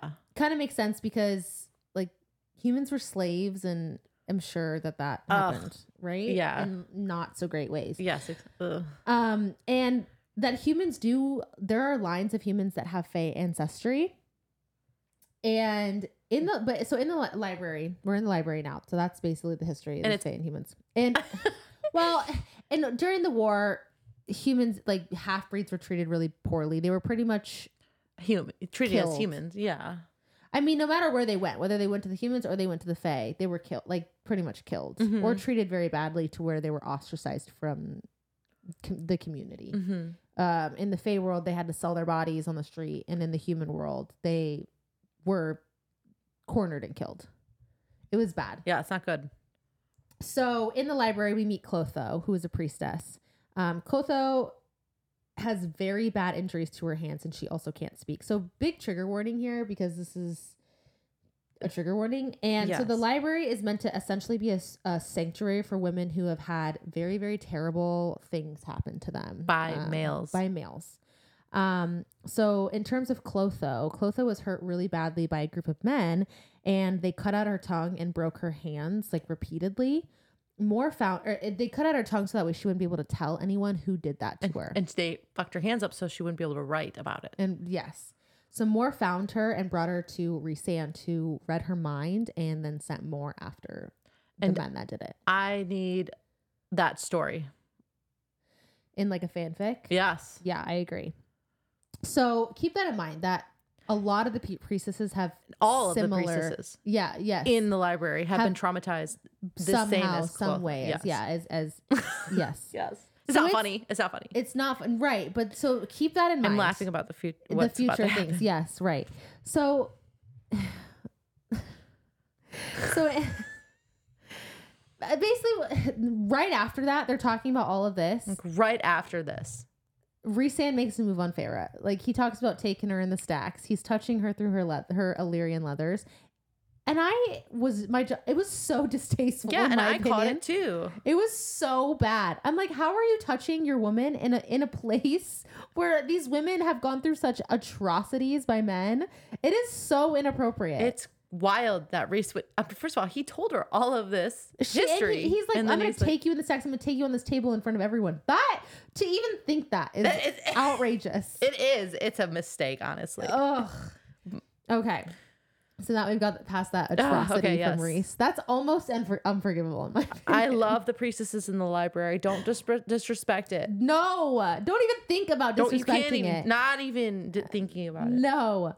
Okay, so the library has a essentially this ginormous hole in the middle that is it, it like ascends into darkness and there's a monster down there cassian once flew down there and was so terrified about what he saw that he can't even talk about it Two for two hundred years. for 200 years He has not told Rhys what he saw, he is traumatized okay which is captivating. Yeah. So then, anyways, after you know Rhys tries to feel up Feyre and wants to take her in the stacks, they decide to do some research instead of fucking in the library. For good for them. they have it, they do have a long history throughout this series of fucking in the worst places and in the worst times. They cannot That's why seem to I'm keep no- it in their fucking pants. Yeah, that's why I'm over them. I'm so Officially over, over them. them. Ugh. Okay, so what they found out about the wall is uh, the wall was never made to last. It was always supposed to be a temporary solution. Um, gets the idea as they're talking to, because they're talking about Hybern and his powers, and she says, "You know, what if we create an army with monsters, yeah, we got all these monsters just right at our disposal. let's use them?" And she's like, "Well, why don't we ask the Bone Carver to join our forces?" Which is a genius, Such a good idea. by Feyre. The bone carver's coolest book. Sometimes she's very smart. She's starting to actually get intelligent a little bit. Yeah, I'll, I'm proud. proud of her. So Feyre goes to see Amren and Nesta during their first lesson. Amren is, Amren is showing Nesta how to shield her mind uh, for when they go to the night court with Rhysand. yeah, and it's like invisible. Oh well, obviously it's invisible, but like her training with um her training with Amren is mind stuff, Yeah. and Feyre is constantly commenting about it. Like they're doing their invisible training again. yeah, yeah. Well, because honestly, like all their tra- she doesn't see any like any anything happening. anything happening. So I was a little confused too, if I'm I- honest. She secretly thinks nothing is happening. Yeah. So anyway, that night, funny. that night, Feyre does have a really bad nightmare about Under the Mountain. Her sisters are being tortured, and Amarantha take Re- takes Rhys to bed. So she is like, ooh, stressed. Yeah, that one did. I that did that one did resonate with me a little bit. The pressure is very much getting to Feyre. I feel. Mm-hmm. So Rhys, Feyre, and Cassian head to the prison. Only Cassian and Feyre are going in. Rhys is essentially going to be their bus. Yeah, he's just a He's their transportation. mode of tran their teleportation. their mode of teleportation. um, Cassian um, put a couple of the inmates in there, and he knows a lot about the inmates for whatever reason. Um, and so Feyre asks Cassian about the Carver, and he tells her that long before there were High Fae, there were old gods, and it was believed that the Carver is an old god, so Mm. he's powerful. I love the bone carver. Me too. Feyre goes in and sees the carver as a little boy, and she realizes that it's supposed to be what her future son looks like. Yeah, because she sees herself and Rhys in in him, Yeah, she's like, "Oh shit, this was a taunt the first time I got here." or a Now- power move. Well, yeah, it's a lot of things. Yeah. Good for the bone carver though. uh, she gives the bone carver one of the adder's bones, which is a good bone to give. And Mm. It the was. carver says that she smells of his sister, and his sister is the weaver. She has not been seen to seen the bone carver since the Weaver. Mm-mm, Ooh, interesting. I know, and I thought that was crazy. They're twins. Yeah, Which Ooh, I love Also, that. yeah, huge reveal. and her real name is Stryga, Stryga. not the Weaver. Ugh, Yeah, like, changed that name. like That's come on, terrible. give her her real name. Yeah, Stryga's badass. What's the bone carver's real name? I want to know. Jordan. Sorry, Okay. Jordan Stryga and Koschei. Jordan, Stryga, and Koschei. The parents just didn't care. He was the the youngest. Oh my god. Okay, so the the carver says the rock, darkness, and the sea all shudder in fear of what happened on the island across the sea when she emerged from the cauldron. They assume he means Nesta, and Yeah. he definitely does. And he says the wind moans Nesta's name to Cassian. Yeah, And, and then she can. Then he says he can smell the wind on Cassian. Mm. Mm. What does it mean? I don't know. I love it though. I love it. Feyre tells him that they got the Book of Breathings and that they could probably find a spell to get him home. But the Carver is like, I don't want to go home. Yeah, This is my home. my home ain't shit. He's like, my home's probably dust somewhere. I, you know, Definitely dust. yeah, it doesn't even exist anymore. So I don't want to go back to that hellhole. like this cell is my home. This cell is where I belong. much better. because he's terrified of his twin sister, um, Stryga, and his older brother, Koschei. That's interesting. Mhm. Do we find out? We don't ever find out why he's terrified of them. No, but no, Well, we, we don't don't. know, we don't know, Well, we don't because know. they're death gods. Well, okay, so he let them. He um, he let the people, whoever, trap him in there, and whoever it was, I think it was the same people that confined Stryga to the middle and his brother to a lake. Yes. So remember that. Keep that in mind. He mentions a clever fae who was the one that tricked him and whose bloodline still has a trace in like human in a human family in a human line. Why did he bring that up? That's Why did he bring that up? That might be crossing universes. So at really, I don't know. It might be. I think I think that I think it's in Feyre's line. Okay. Yeah, that's I think it's interesting in too. Okay, but family. okay, well, that's all we're gonna say because we're gonna have a theories episode. Yeah, because this is this is the second. I'm just saying this is the second time that's been. It's so far in the last couple things that it's mentioned that humans have Fae ancestry Uh-huh. specifically to Feyre. That can't be a coincidence. Oh, The siblings could not be killed by this Fae, though. They are death gods, and both his sister and his brother are stronger than him. So he doesn't want to leave the prison and remind them that he's alive. right. As Cassian and Feyre are about to leave because the Carver is talking in riddles and just, I don't know, annoying like, the shit out of them. shit. Yeah. He stops them and says he knows that they're going to meet with Keir, Keir later. Keir has in his possession the Arabaros. Arabaros. Is that how they say it in the don't audiobook? know. Arabaros. I say Ouroboros. Ouroboros. God, why is that so? The Ouroboros. And if Feyre retrieves it for him, he will fight for them. yeah, and then she she asked him to fight for him, right? And like, okay, I will, but I want this mirror. Yeah. Yeah. And it, it was originally, I think he said it was originally in Stryga's possession. Yes, she did have it. I'm never calling the Weaver the Weaver. It's always Stryga from now on. It's ridiculous. so, anyways, Elain. So they we go back right. Elain is struggling to deal with her new Fae senses. She's overwhelmed. She's struggling. This girl, poor girl. Elain, yeah, Yeah. she's just a, She's- not a person. I mean, she's talking in half riddles, and everyone's like, "Oh, poor girl! Like, put her in a garden." Wait, did you write any of the shit that she says down? No, not a one. Well, the second time we see her, she's still staring out of a window. She's literally been. She stays staring out of a garden. She hasn't gotten up since then.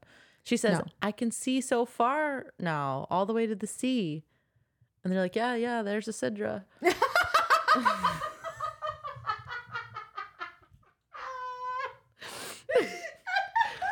and then she says, I can hear your heartbeat if I listen carefully. I can hear her heartbeat too. And They're like, yeah, hearing is pretty strong. You can learn to shut that out.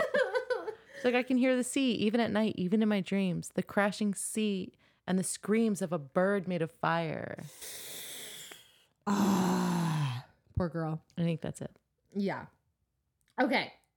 and they and they are still up in the fucking house of wind at this point. So oh, Lucien, so Feyre and um the sister Nesta, I forgot her name. For a that one second. sister, that other yeah, sister. the mean one. yes. Feyre and Nesta go over in the stacks because they're they're concerned and they're talking. Feyre has a wind of like sh- windshield around her, and then Lucien comes in, and he spots Elain and he's like, "Oh, talk to her." Ooh, that's my mate. That's my mate. Okay, and Feyre actually gets into Lucien's mind. So this is now the third, Third time. time.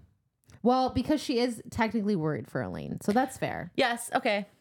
Elain asks who he is, and he tells tells her his name, and Elain's like, mm, "You're the one that betrayed us in Hybern." Like, oh yeah. Maybe not with that much sass. She's like, "You're the one that betrayed us in Hybern," because her b- voice is even a wet blanket. Yeah.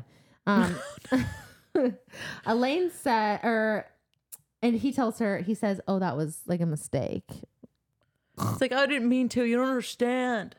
She, yeah, she tells him that she's supposed to be getting married in a few days. Yeah. And yeah, and she can hear his heart beating through the walls when she's sleeping, or yeah, when he's sleeping. And then she asks if like he can hear hers, and she's like, and he's like, no, I don't, I don't know. Yeah, like, no, what you're talking girl." about. No, I can't. yeah, And she says no one ever does. yeah. No one ever looked. Not really. He did. What he is- saw me. He will not now. Oh, But I think he, I think so. She may be talking about about, somebody. She may be talking about somebody, some third party that we don't know about because she's talking in riddles. But she probably is talking about Graysen because she says he will not know. yeah, that's true. So we'll talk about it in our theories episode. No, that's interesting. yeah. Yeah, it is interesting. We'll never know until we get an Elain book. Let's be honest. Yeah, or an Azriel book. Mm, no, I do not ship that. No, me either. but she does call something about Azriel beautiful, and he blushes in this moment. That makes me want to vomit. Okay, Lucien tells Feyre um, they need to get the sisters out of the house. Like she needs to get out and get some fresh air. Um, so Feyre says that she'll send them to the townhouse, and she does. She sends Lucien, Nesta, and Feyre, and uh, Elain to the townhouse. She sends herself. They send all of them, every single one of them. Um, Lucien a- does ask Nesta though at this point what her power is, and Nesta says she made the cauldron give something back to her. Ooh, I love it. Oh yeah, and so yes, when they get down, um, Azriel is going to take Elain to the gardens, and Elain looks down at his hands and is like, "Beautiful." I hate you, Elain. That is so annoying. And Azriel does blush. it's whatever. It's so annoying. Cassian has nine swords strapped to him for this trip to the Hu- the Hewn City. I love that. nine swords. But Feyre notices how well uh, Azriel and Elain get on, and she asks Feyre, uh, and she asks um, Rhys. Rhys. My notes are all fucked up. She asks Rhys why Elain and Azriel aren't ma- mates when they're better suited, and what determines it. And Rhys, this is where Rhys mentions that the mating bond can be rejected, and it's more so for to make powerful children, and not necessarily always for The best interests of the two people being mated. yes. Um, it- it's funny because Elain and Azriel are just sitting quietly together in the garden, and she's like, "Look at that! Why can't they be together? No, Look at how well they get along no, in the garden." No wet blankets with the shadow daddy. We need the shadow daddy to get someone interesting and fun and creative Yeah. and smart and fun and interesting and doesn't just like to garden. Um, Elain hasn't done anything bad, but she needs a redemption arc. It isn't my dude. Elain needs and no, she does not need a redemption. yes, she arc. does. You hate her. I hate her. She needs to be redeemed. I want her to be interesting though. Yeah, exactly. All right, we're in the Hewn City. They sit down to meet with Keir. He already knows what's up. He knows Rhys wants his Darkbringer allegiance to, um, yeah, uh, his Darkbringer forces to join his army. Rhys is like, "Great, what's your asking price? Because I'm sure you've thought about it." And Keir looks at Feyre and he says, "I did." Ugh. Does Keir really believe that Rhys would whore Feyre out to him? He's just fucking with him. Yeah. He's just being a dick. But Rhys is only Kira res- is a dick. Yeah, he is. He's the worst. Why didn't Mor kill him? I don't know. I'll never know. We'll never know. Rhys's only response is, I know you don't have to help me with your armies, Keir, but I can kill you whenever I want. So, like, mm, watch your words. But then he moves on. He says, I figured you might be hesitant to help me. And in walks Eris. Much to everyone's. I'm gonna hold my thoughts till the All end right. of this because I have so many. Okay, cool. It's clear that Mor did not know what is happening. Azriel seems to be in the same boat because he reaches for his dagger. Feyre asks through the bond, What is he doing here? Making sure Keir agrees to help. And it turns out Eris is there to form an alliance with Keir because Keir has always wanted an alliance with the Autumn Court. And it's not enough for Keir. He wants Feyre. Eris says, I've forgotten why I was so relieved when our bargain fell apart the last time. And does that sound does that mean something? Yeah, that with Mor. Okay, because Rhys shoots him a warning look. Yeah, with like- Mor because Mor's there. Okay. Yeah. And then Eris just takes a sip of his drink. I'm not really I don't know what it means, but I'm sure we will when we need to. Um, Eris just says, Okay, so what is it? What do you want? Keir says, I want my people to be free of this mountain. And Feyre's like, You have every comfort, and yet it is not enough. The fact that she's questioning whether an entire people are happy living under a mountain is insane. It is. It is a bit insane. But Keir finally drops the bomb. He wants access to Velaris, and Mor immediately says no. And Feyre agrees, and I agree, but apparently Rhys has been anticipating this because all he says is, there will be conditions. Jaws are on the floor. Mor is shocked, to say the least. Azriel puts a hand on her hand in silent support, and she snatches it away, and Eris notices and laughs. She is silently begging Rhys. Keir looks at Mor when he says, done happy to have just taken something that she loves. Feyre is like, um, can I have the Ouroboros? By the way, While we're here. while we're here, Keir's, Keir doesn't care. He's like, yeah, consider it a mating present if you can even take it. Because to take the mirror, you have to look into it. And most people don't survive looking into it. They either go mad or they're broken beyond repair. This includes High Lords. Keir leaves. Okay. And then Eris dares to have idle chatter with Mor. He says, You look well. Azriel says, You don't speak to her. And then Eris says, Oh, okay. You're still holding a grudge. Got it. Um, allegedly, we know what happened between Mor and Eris, but Eris thinks of Mor's continued disdain as a grudge, which tells me that we there's more to the story. have no idea what actually happened between them. Yeah. Okay, moving on. Eris knows of Feyre's powers, right? He says he did not spill the beans to Beron, and his brothers mysteriously forgot what they saw that night when they were on fighting on that frozen lake. And his excuse is that it would be a waste because Beron would just hunt them down and kill them, and he knows that this night court might be the answer to winning against Hybern. It's a good excuse. Mor understands at the very least what is happening, and she said, Okay, what do you want? Another bride for torture? Eris says, I don't know who fed you those lies to begin with, Mor. Likely the bastards you surround yourself with. Do we. Ah! Implying what? Azriel is not telling the truth? Someone's not telling the truth. And then, And I don't and I wouldn't Here's my thing is it's, how is it so hard for them to believe that maybe Eris puts on a front yeah, when they all do they it. all do it to the do rest it of the Con- world for 500 years. If for 500 years probably more no like their ancestors did. Yeah. Oh, yeah. so it's like pre Rhys. Yeah. pre Rhys yeah And then Mor response to that, you've never gave any evidence to the contrary. Certainly not when you left me in those woods. Oh, Well- it's so confusing. And then Eris says, there are forces at work that you have never considered, and I'm not going to waste my time explaining them to you. Believe what you want about me. So there's 100% more more to Eris. than we know I agree Yeah. Feyre is like, well, you hunted me down, so you're probably just a piece of shit. And he's like, well, I was doing that under orders, and I had to do it with my brothers. right He doesn't like his brothers. Then she's like, okay, what about like when you actually hunted down Lucien as well, like on that ice? And what about when you helped execute his lover before his eyes? right And he, uh, Eris is mad. He's like, you know nothing about what happened that day, nothing. And she's like, okay, well, indulge me. So Eris claims that he wasn't there for that execution, and that was the first and only time he had ever defied his father, and that he knew they were going to kill Lucien after that, and he made sure they didn't. He made sure that Tamlin got word anonymously to get the hell over to his own border where two of his brothers had been killed by Lucien and Tamlin.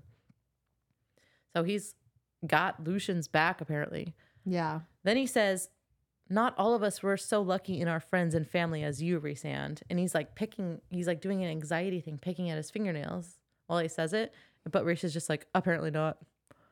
there's I have sympathy for Eris. Something's going on. I do too you Yeah. can tell very easily hmm Eris's asking price for all this is the Night Court to support him taking the Autumn throne. He says he'll pledge his troops right now if Rhysand just kills his father right now. Which I don't get why they don't Why do don't that. you just do it? Why don't they do that? I, I will never understand. He's like they somehow think Eris is worse than Beron, and I, I that's crazy to me. Because someone's lying. There's a villain amongst our circle. Right. I, do, I I'll never understand it. Um, R- Rhysand denies it. Eris promises that Beron will side with them in the war and that he won't betray Feyre's gifts to him. Um, as he's getting an, as he's getting up to leave, he tells Mor, "I wouldn't have touched you, but when you fucked that other that other bastard, that Illyrian bastard was probably Illyrian bastard. I knew why you did it, so I gave you your freedom, ending the betrothal in no uncertain terms." And Aros- Azriel was like, "Okay, what happened after that?" And he says, "There are a few things I regret. That is one of them. Perhaps one day, now that we are allies, I shall tell you why, what it cost me." And Mor just like completely dismisses him. She's not listening. Um, and we are going to save. Or do you have words? I have words, but it's not about Eris. And Okay. well, it's Oh. kind of about Eris, but it's, It's not about. Rhys. It's okay, we're gonna save the Eris stuff for our theories episode. This is so fucked up to me, and this is so. This makes me so mad, and this almost is like, I. This to me is Tamlin bad.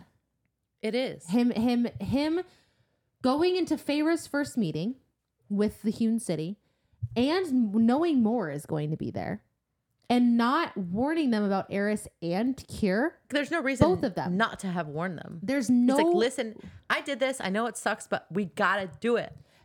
Yes. At the very least, Feyre is your high lady. Oh Feyre is your equal. Feyre is supposed to be ruling alongside of you, and you ha- you don't even have the right like to tell her the decency to tell her, and then you don't tell Mor, taking away her choice to be there Hmm. or not be there under false pretenses. Mister, essentially, I'll always give you a choice. a choice. until I don't. Mm-hmm. It's just this is so it's so messed up because he assumes how she's gonna react. Because she is- should be used to it by now. He right, fair, but he assumes he just constantly Right. is assuming how these women are going to react.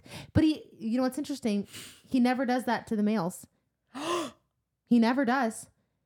He never like hides information, afraid of how they're going to act. You're right. He only ever does that to the to the females in this story. I'm shook. I have chills. Yeah, Oh my Mr. god. Choice. Hmm. Oh, Crazy. we are not happy with Rhys. No, I'm not. This was ugh disgust despicable. They are back at the townhouse. Mor says, Why? Rhys says nothing. Why? His excuse is Eris found Azriel on their lands and that his hands are tied. He made the best of it. And then he's like, I'm sorry. But it's not a real sorry at this point. Things get heated. Literally, nobody but Rhys and Azriel knew that they wanted to use Eris. I'm disappointed in Azriel as well. Because Azriel was Loves- also Azriel was with him too for the meeting with the governors, and Azriel was there for um, the Eris situation, so he knew about both. Interesting dynamics we have. Very interesting. Lucien says, Yeah, like this is crazy. Eris is a snake. Like, why did you, what did you do? Implying that Rhys had not filled Lucien in on everything that Eris had claimed about saving Lucien however he could and all of his defiance to his father. And they don't do the filling in now. They don't tell him what Eris said. Right. Mor is pissed about Velaris. She thinks Keir is going to destroy it. Rhys says he had a meeting with the governors, which we just went over, and they agree to okay, they agree to never serve, shelter, or entertain Keir or anyone from the Court of Nightmares. And apparently, they've been sending out word to every business owner in the city, every restaurant, shop, and venue. So in theory, Keir can come, but anybody can come, but they won't be enjoying themselves. Which Yeah, like it makes it that it doesn't make it better. and it won't. That will never happen. Like how big of a city is Velaris? There's a there's a black big. market in Velaris for Right. sure. Ugh, it's a good try, Rhys, but there's no way in hell like that's going to hold up. I don't blame him for making that deal. I don't blame him with, for making the deal with with Eris, but I think to leave your friend who you know was so traumatized by those both of those people, like so horribly, In the dark. and and leave her in the dark, and also leave the person that you're uh, supposedly is your equal in the dark, and you're also your high lady in the dark. Is It's a lot to unpack. crazy. Ugh. Um, it's inevitable. It's inevitable. I think that like Rhys or pff, it's inevitable that Keir will find a way to fuck up Velaris. I agree. and Mor believes that as well. So kill him. Yeah. Kill him, Mor. I don't get it. You have the green light. Kill him. Cassian was like, You should have warned us, Rhys. And he, Rhys was like, Yeah, I should have, but like, I'm sorry. Mm. Then Mor goes there. Okay. She goes there. She says, What if I had went behind your back and made a deal with Amarantha to work with her, even if it was to save us all? How would you, how would that make you feel, Rhys? As she should. Yeah. Eh, Yeah, it was her attempt to put the situation into perspective for him. And Mr. Gaslight Gatekeep Boy Boss is like, I would have made a deal with her. Yeah, he said if there if, if she offered us a slim shot of survival, then I would not give a shit that she made me fuck her for all those years. And And that's bull and that's lies. the literal the room flinches. the thing is, it is because lies, and we'll- everyone because everyone knows it's lies. Everyone knows it's bullshit. And he admits that later. But he said if Amarantha showed up at the door right now and, and said she could buy us a chance of defeating Hybrid, Hybern, it says hybrid because of my autocorrect, um, and keeping us all alive, I would thank the fucking cauldron. And Mor's like, you don't believe that. And he says, I do. What he is lying right now. Um, Feyre's trying to reach out to Rhys, but his mind is a howling void. Things are getting out of hand. She's probably like, "Oh my god, I'm a high, I, I'm a high lady. I gotta do something. I gotta intervene." but she's but she stands by Rhys. It's so disappointing. She doesn't say anything. She does not speak up. But Amren steps up and she says, I kept this unit from breaking for 49 years. I'm not going to let it let you rip it to shreds now, working with Keir and Eris. Oh, I'm not going to let you rip it to shreds. Working with Keir and Eris is not forgiving them. And when this war is over, I will hunt them down and butcher them with you if that's what you want. And she's speaking to Mor. But Mor is like, no, like uh, he's going to destroy the city. And she's very afraid of her father. And uh, again, why didn't you just kill him? Kill him. You've had to go the the green light for years and years and years. Also, if they killed Keir, like who would take over as steward? I don't know. Maybe And- maybe there's a worse option, but I still. I was gonna just- say like what they. Pro- I would assume they would have more reason, like a better chance at persuading them. she she re- I seriously though like all they all they needed to do was just tell just tell Mor just let her know. That's it. it doesn't make sense. Rhys looks devastated, and Feyre says, "Mind to mind, I see you," which is a direct ripoff from Avatar. Yeah, fuck off. I see you, but that's her standing by him, Yep. basically saying that Mhm. she's you know Yep. Amren then has the most contradicting sentence in this whole book so far. She says, You're a sneaky bastard. You always have been and likely always will be. But it doesn't excuse you, boy, from not warning us. Warning her, not when those two bastards are involved. Mm. Yes, you made the right call, played it well, but you also played it badly. So agreed. sh- she's like on both sides there. I but and I agree with that, but I definitely It's- feel like there should be more emphasis on on Rhys there. Mm-hmm. Rhys does apologize at this point, and it Oh, feels good. real. It, yeah, he does, and it feels real this time. Good. someone brings up the mirror and she was like yeah No, no, no. Because at this point, because Feyre goes, this is Feyre, Yep. the person who's like 20 years old, hasn't ever been to war, is like, this is war. yeah she's like i This is this is We're- we can I, I they're can't im- cleaving us apart yeah I can't I can't be haven't ever been you guys have all been through a war but I can't imagine that we're gonna survive this if they cleave us apart.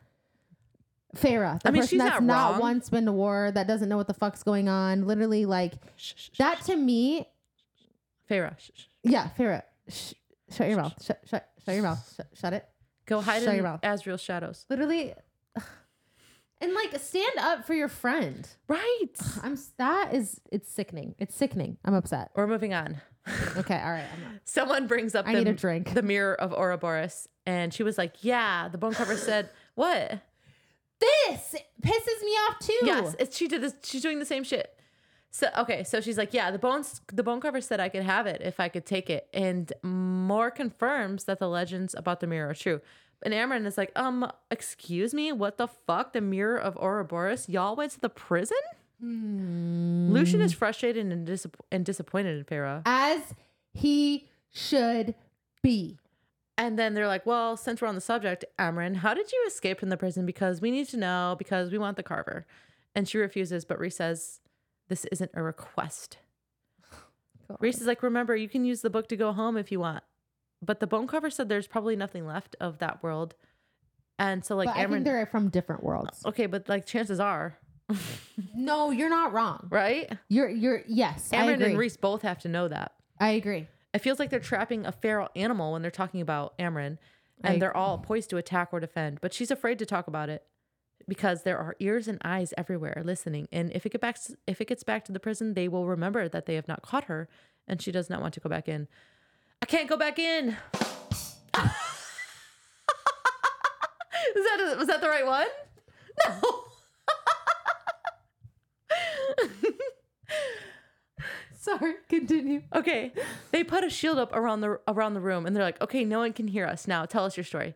She says uh, she had to make herself something else to trick the prison to leave, which she had lied about because she said someone else had bound her.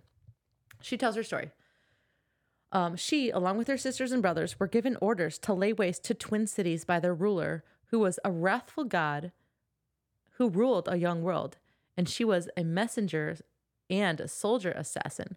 Um, that might be related to Crescent City. I haven't read that yet. I haven't would read it either. I would love to. So no spoilers. I don't actually know that. Yeah, but maybe that, there's some crossover there. that would be really cool. I would. I'd love that. Um, during this assault on these cities, a rip had opened up in the world. She was very curious about the rip and went through and ended up here and subsequently in the prison. Az connects with her with her in this moment because he was locked away as a child by his brothers, I believe.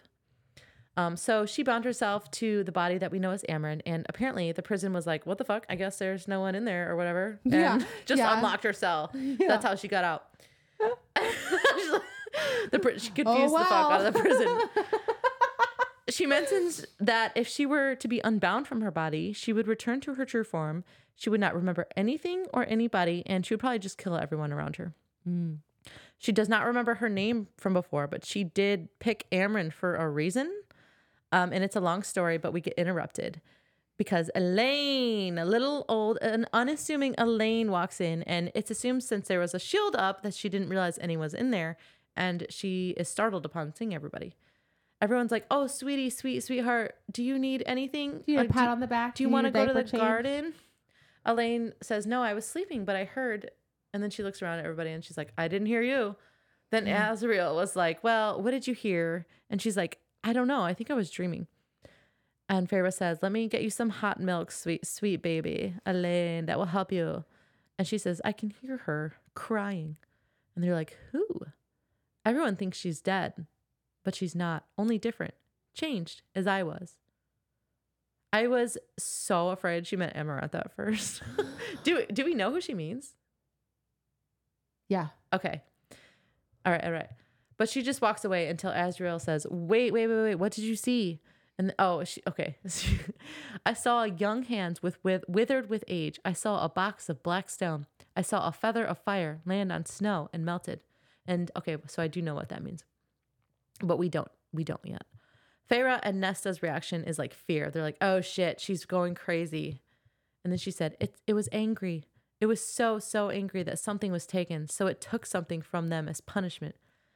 That felt obvious to me. Yeah. But whatever. Well, we don't. Yeah, we don't know yet, really explicitly until but, later. But even before I like read it the second time or like read it through all the way, I Mhm. felt like that was obvious what she meant there. Yeah, but uh, they trick you into thinking Elain is crazy. They tricked me into thinking Elain was crazy. Maybe it's because I never underestimated Elain's Yeah, good for you. bitch ass. they ask Azriel, "What does it mean?" And I think he knows because he winnows away without a word. Yeah. They need to do something to help Elain. Lucien wants a healer to look at her, and uh, duh, why didn't they do this before? I don't know. Feyre agrees and sends a request to Madja, their preferred healer, their preferred healer, to take a look at Elain. Why'd you say it like that? Because Madja's in on this theory. No, I'm just kidding. She's in on it. she's in on everything. um, and also Madja sounds like my friend's Majda's name, so I'm I gonna. love that. yeah. I think I think in the in the books they pronounce it Maja. Ma- okay. Madja. Or in the in the audio, I mean. Rhys finds Feyre after she cries herself to sleep and admits that he should have found another way and that he admits that if Amarantha would have shown up at his house, he would have killed her without even letting her speak. So he did lie earlier. And He just didn't want to admit he was wrong. yeah, fucking piece of shit. Mor got to him. She put she put it into perspective for him. I'm glad And she did. Yeah, and she should he should go back right now and apologize. Okay, so Feyre trains with Cassian. She has flying lessons with Azriel, and she's like snappy. She's not in the mood, and she trains really hard. Later, Mor tells her that the first of the High Lord's responses came in. Dawn, Day, and Winter Courts want the meeting, but they all have their stipulations, of course. No one else has replied, but also no one else has refused. Mor is upset that Azriel didn't side with her because she expected him to, because Azriel is in love with her, and she fucking uses that to her advantage. Which Mor's kind of a little bitch too. Let's be Yeah. honest. A hundred percent. And then she's like, I know it all sucks, but everybody wins. Eris wins, my father wins, all of them fucking win if I don't let it get to me. Which is like, okay. Yeah. You're so, we don't know Good all for the her. story Good for though. her. She's she's Yeah. honestly a lot more mature than I am because I would hold that grudge for another ten years Yeah. at least. I mean, us- we believe Mor at this point. We, we we can do nothing else but like believe Mor in what happened to her. So preach it. Well, the thing is, is like something did obviously happen to her. She obviously got the shit, her shit rocked and Yeah, right. nailed in the stomach. And we so, yeah, we're on her side at this point. right. Um, the healer finds nothing wrong with Elain, but she can't enter her mind because she was cauldron made and she cannot pierce the pieces, the places that it left its marks. And Nesta's like, What the? What do you mean? What do you mean? she says, um, she does say that Elain has some signs of trauma, but she was also made by something that none of us understand. So um, there's nothing necessarily wrong with her. She is just different and perhaps changed. Um, she suggests maybe Lucien can help because of the mating bond. And this scene is really funny. It is so funny. When Lucien is trying to talk with Elain, they're like sitting down having tea. Mind to mind, Rhys tells Feyre Tarquin is considering the meeting. Elain feels a tug from Lucien through the bond, and everyone is upset about this, especially Nesta. Nesta's like, fuck, Like, there what are you one. Doing to her. Damn it. But the Elain says, twin ravings are coming, one white and one black. Hmm. What does that mean? Mysterious. Bum, bum, bum. Despite the tug in the bond, Lucien says he didn't find anything beyond that before she walked away. Um, I didn't mention any of the funny parts, but because it's not important, but it's just funny. Like when Rhys and Cassian are like outside and they can see, and and Cassian's like trying to look through the windows to see what's happening. it's so funny. And then they go to get a drink, and he's Yeah. like, "Good luck with that." Fucking hell. That's so funny. So Feyre is training with Azriel again. She's running into trees and shit. She's not a good flyer. No. Lucien is helping with the correspondence to the High Lords in dealing in deciding a place to have the meeting. And we know he's good at this kind of thing because that's why Tamlin took him in in the first place because he's a little fox. Yeah, I love that for him too. Um, a fun fact: sometimes I write these notes using talk to text, and more than once it has heard Tammy instead of Tamlin. A so when I go over my notes, it just says Tammy. um, Illyrians are aliens, and then the Ouroboros is the Aurora Boris. Okay, moving on. In the meantime, Feyre is re- researching the Ouroboros. As far as she can tell, the Weaver in the Wood is the only one who has ever looked into it and come out okay. Yeah. Flying west, flying lessons are not going well. Azriel says you probably won't be up to part to fight with the Illyrians. It takes decades to learn that. Like, well, I need you to know, but you know it doesn't hurt to practice with every last second you have. Then we get a new PR for lines with Azriel. Good for Azriel. I'm He's so finally excited. talking. Yeah. He tells Feyre a story about Miryam. Way back when, like after or during the war, she led her people to their island and they were going to use boats, but the queen had to destroy them. So Drakon's people, the seraphim, who have feathered wings, they have amazing like wind and air powers, and they parted the sea like Moses himself, so the humans could walk across. And the entire this entire time, some kind of army is chasing them, and they do catch up. The seraphim's magic is running out. Miryam is skewered by the queen herself, and Drakon didn't notice. He thought she got away. He's out of there. She was dead to rights, but a young seraphim named Nephelle saw her go down. Again, the magic is failing. The sea is crashing in on them. No one could reach Miryam in time except for Nephelle. Despite being small, a little bit weak, and having a malformed wing, Nephelle found Miryam and flew with her and carried her away to safety.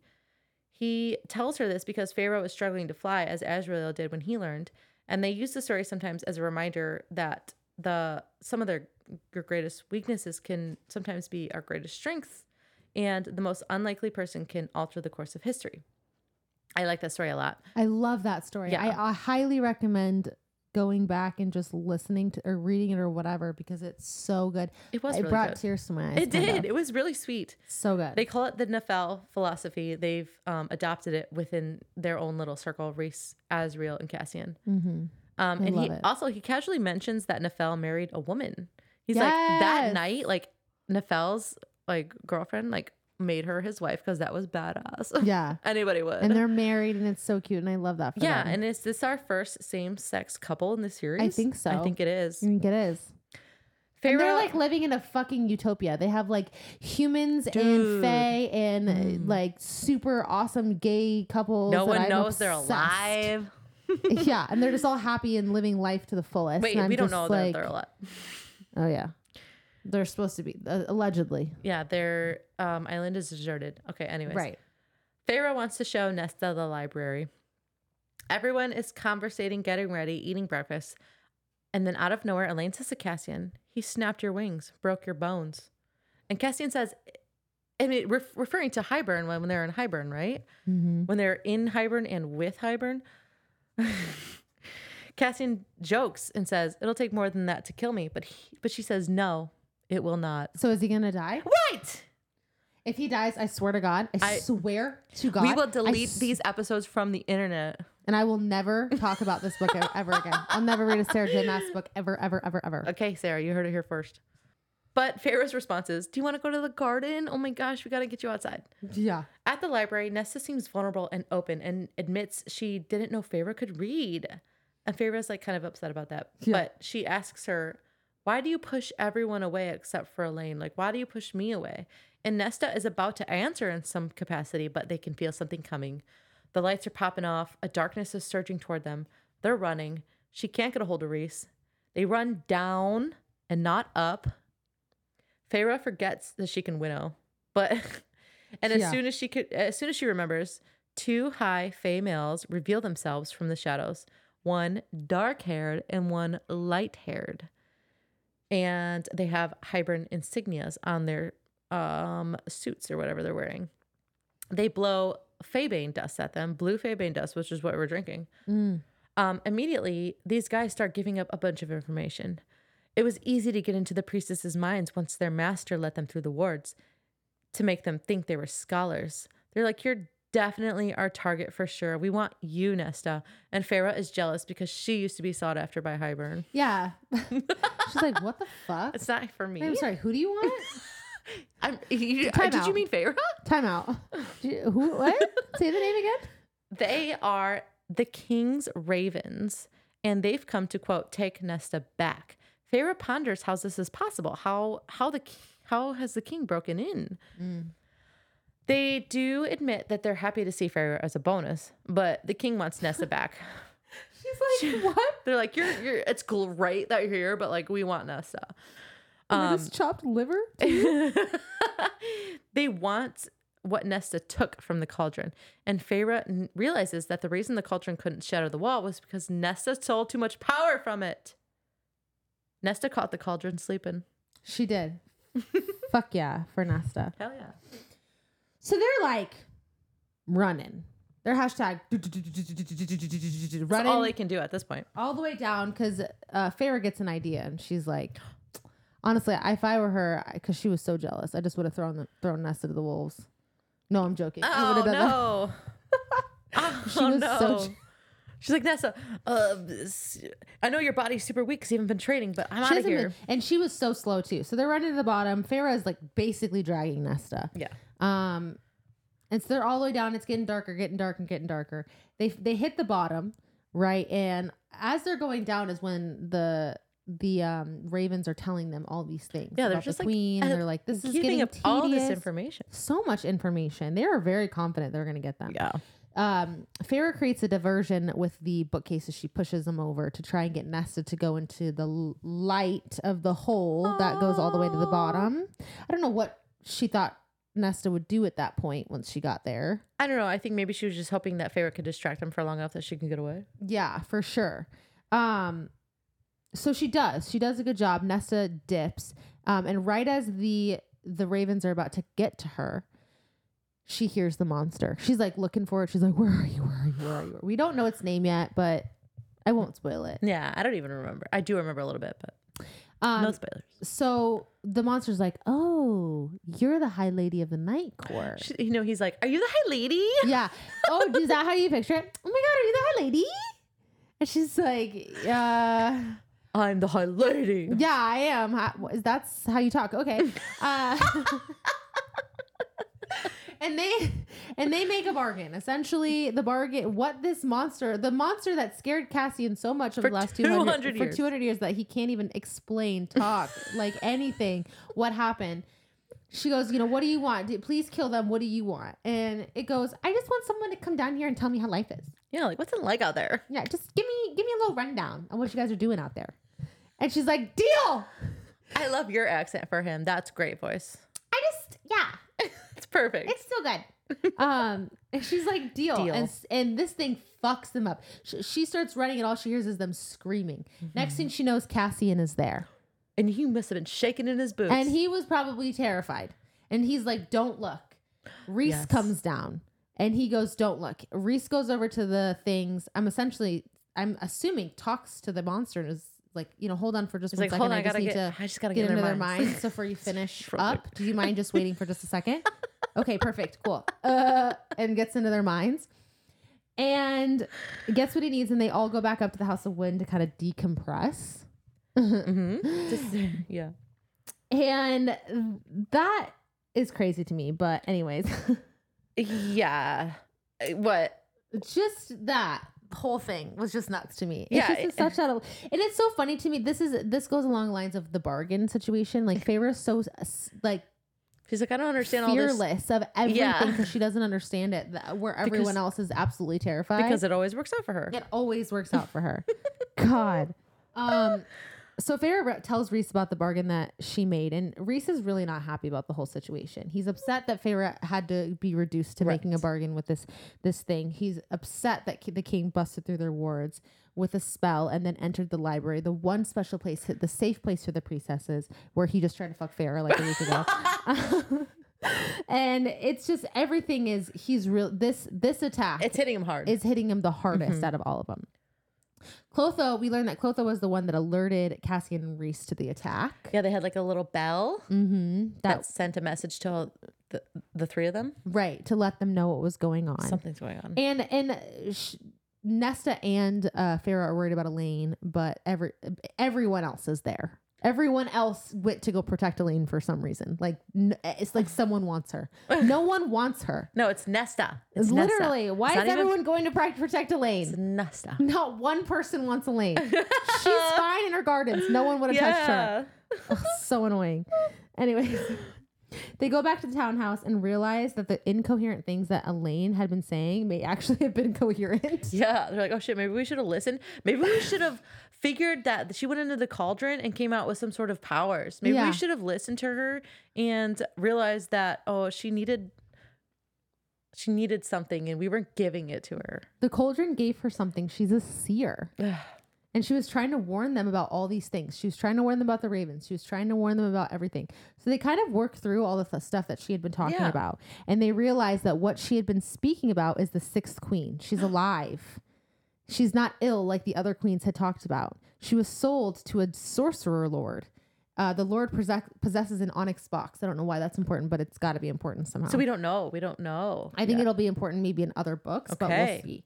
He keeps girls like the queens, and the queen is a firebird. She is essentially like two different forms, a firebird and a human. Yeah, like by day and by night. Yeah. And she is being held, get this, by a lake. By a lake, people. ooh. Who else is being held by a lake? Just saying. Okay. oh, son of a bitch. Uh, and it's deep in the qu- continent. The queen, they don't know her actual name, but she goes by Vasa. Oh yeah, it's Vasa. That's not her actual name, though. That's just like I don't. I need essentially a title. about her. Yeah, I don't know. Um, they realize that they need to find Vasa because it might be vital to convincing at least some of the human forces to fight with them in the in the un- upcoming war. I just, I just need to know uh, everything about what is happening with that. Yeah, Lucien offers to go, and kind of no one stops him. Yeah. Aw. But he does. Okay. Does he does say something about his eye? He says Mm. his metal eye can see things that others can't, such as spells, spells, and glamours. And glamours. And I love that for him. yeah, it's cool. But yeah. um, Continue. and then that night, Amren is spent uh, hunting in Velaris to try and weed out any Hybern assassins that might have been left or Mhm. spies that might have been left. People are leaving their like blood, Blood. offerings. They're like, yeah, "Mm, "Don't come into my room." please just leave me alone, you scary little Amren. Lucien um, leaves the next day to try and find the sixth queen, and Amren, Amren rushes in right after and says, "Hybern attacked the spring or the summer court, and l- they le- lay siege to it as they speak." Adriata is under attack. Adriana is under attack, and of course, we Prince Varian, of course, sent Amren a warning Yeah. to prepare her for uh, to prepare their defe- defenses. Not even as like a please Like, come and help. It's exactly. like save yourself. Yes, I love is- Varian. He's so sweet. Uh, Rhys says they can't leave Tarquin to face this alone, and that they're all going to go with their Illy- Illyrian legions to the summer court to help. Blood rubies be damned. Blood rubies be fucking damned.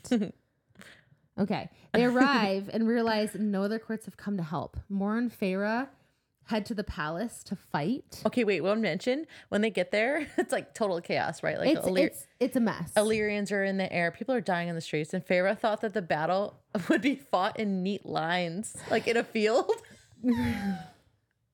I think that's so my girl, funny. my girl is so confusing because some days she's like the smartest person in the room, and Right. some days I swear to God she's a two year old.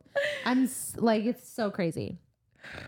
They begin ca- killing Hybern soldiers and saving the lesser Fae in the castle. They're just like weed whacking them Widow down. strike, widow strike. Widow strike, widow strike. Weed Feyre whacking? actually is mostly using her powers. Did you say weed whacking? Yeah. Weed whacking for sure, because Hybern is weeds.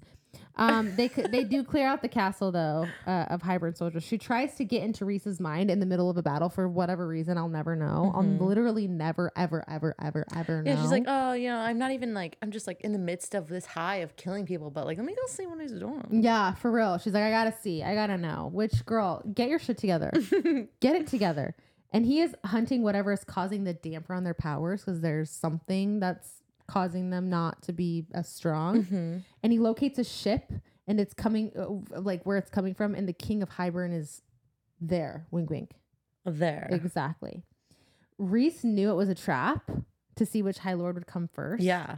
And Feyre's in Rhys's mind this whole time. He literally traps her in so she can't even leave. like, what the fuck? oh. And That was really weird. and she's telling him to kill the king, like be done with it, be done. And for whatever reason, he doesn't agree. He's like, it's not that easy, Feyre. Like, are you kidding me? This is the king of Ireland. He's like, no, I don't think. But he also doesn't agree. He's like, like, he, he also doesn't agree. He's like, I think it actually would be better to not. I And I'm don't. like, mm, I think you could, Rhys. mm. Yeah, yeah. Rhys does say it's not that simple. The king is angry about what Feyre did to Brag, Brandon and Dag, Bran, Branna and Brandon and Dag, the, Dagna. the twins. Okay, the, The nep- the niece and nephew. The niece and nephew. Whatever the fuck their names are, who cares? They're in. They're Their dad. Yeah, they're dead. Fuck them. And the king says it will take everything Rhys has to try and stop him, and it still won't be enough. I know. And then he said, and then your mate will be like weeping over your body, and then I'll take her. Oh my god. That is inappropriate. Rhys was like, um, this is a professional workspace. You can't say that. I don't like that. I don't like that at all. he says he will take fa- Oh yeah. hey, uh, it was not my note don't to say. do that. No, I'm just kidding. Okay, the king tells Rhys that there was room for everyone on the, at the table. That's why he's doing all this. Yeah. Humans, high fae, lesser fae, half breeds in Rhys's world, but only if they thought like him. But the king says Rhys looked down his nose at the loyalists. Well, I mean, because like Get over yourself, Hybern. slavery Yeah, is not a good thing. come on. I don't know if he knows that, but it's not. No one told him. I, who? Yeah. How did no one tell him? He just doesn't that? know. He's not educated. He just needs to be educated. Yeah, I he think does. that's it. I think that's all it is, He just- really. he just needs to open a book. Oh my god. He says he has no interest in spending another 500 years bowing before humans, which that's not what anyone's asking of him, by the way. He's just it's just excuses because he wants to do all this. Literally. Rhys tries to attack the king, but he ju- he's just an illusion the whole time. He didn't actually come. Mm. He didn't actually come. I'm sorry. I'm gonna edit that out. the king says that this is just a taste of what is to come, and the king disappears, and so does the damper on his magic. Feyre comes back into herself and she vomits a bunch. She's having a hard time coming down from the excitement of battle. She's like, What do I do with my hands? but she understands why people bow to Hybern rather than face him and realizes that there's a cost to all the killing and it's her soul being altered. But she would do it over and over and over again for her people. Um, they spot Varian amongst the wounded being gathered. Yeah. And even though they have blood rubies on the night court, he only says he's in the oak dining room. And Feyre thinks that he means Rhys, but he means Tarquin. Yeah. Why would he mean Rhys? Yeah. Why would he? he doesn't know Rhys? anything about you. Yeah. Tarquin sees the girls come in and orders everyone else in the room to leave. At first, he tells them when he saw the Illyrian Legion coming in, he thought that they were coming in to like finish Hybern to finish Adriata off with Hybern. Yeah. And he's understandably upset with Feyre. Yes, because she stole from him, but also because when she went to the Spring Court and basically like destroyed the territory, it left the door open for Hybern to dock in their harbors. And it was an easy trip right to his doorstep. And he blames her for this attack. Which why would she come and kill him then? Like if they were just gonna come and kill them, what? Why wouldn't she have just killed them when killed him when she was in Adriata before? Like that doesn't make sense to me. Why he would even think that? I think he's just trying to hurt her. No, I think he, from his perspective, it may kind of make sense. They they do try to ex- to explain. They try to be cool, but Tarquin is not having it right now. He's just like, just get out. And they're like, well, we just want to help. And he's like, nope, get the fuck out. And then he said, I suggest you warn your mate not to give High Lords orders. Oh yeah, because she says tend to your wounded, Tarquin. Yeah, and he's in. Like what? He's why supposed, would she say that? But he No, that's what she said. right tend to your wounded. Yeah. Because why she's would she say that? Well, she likes Tarquin.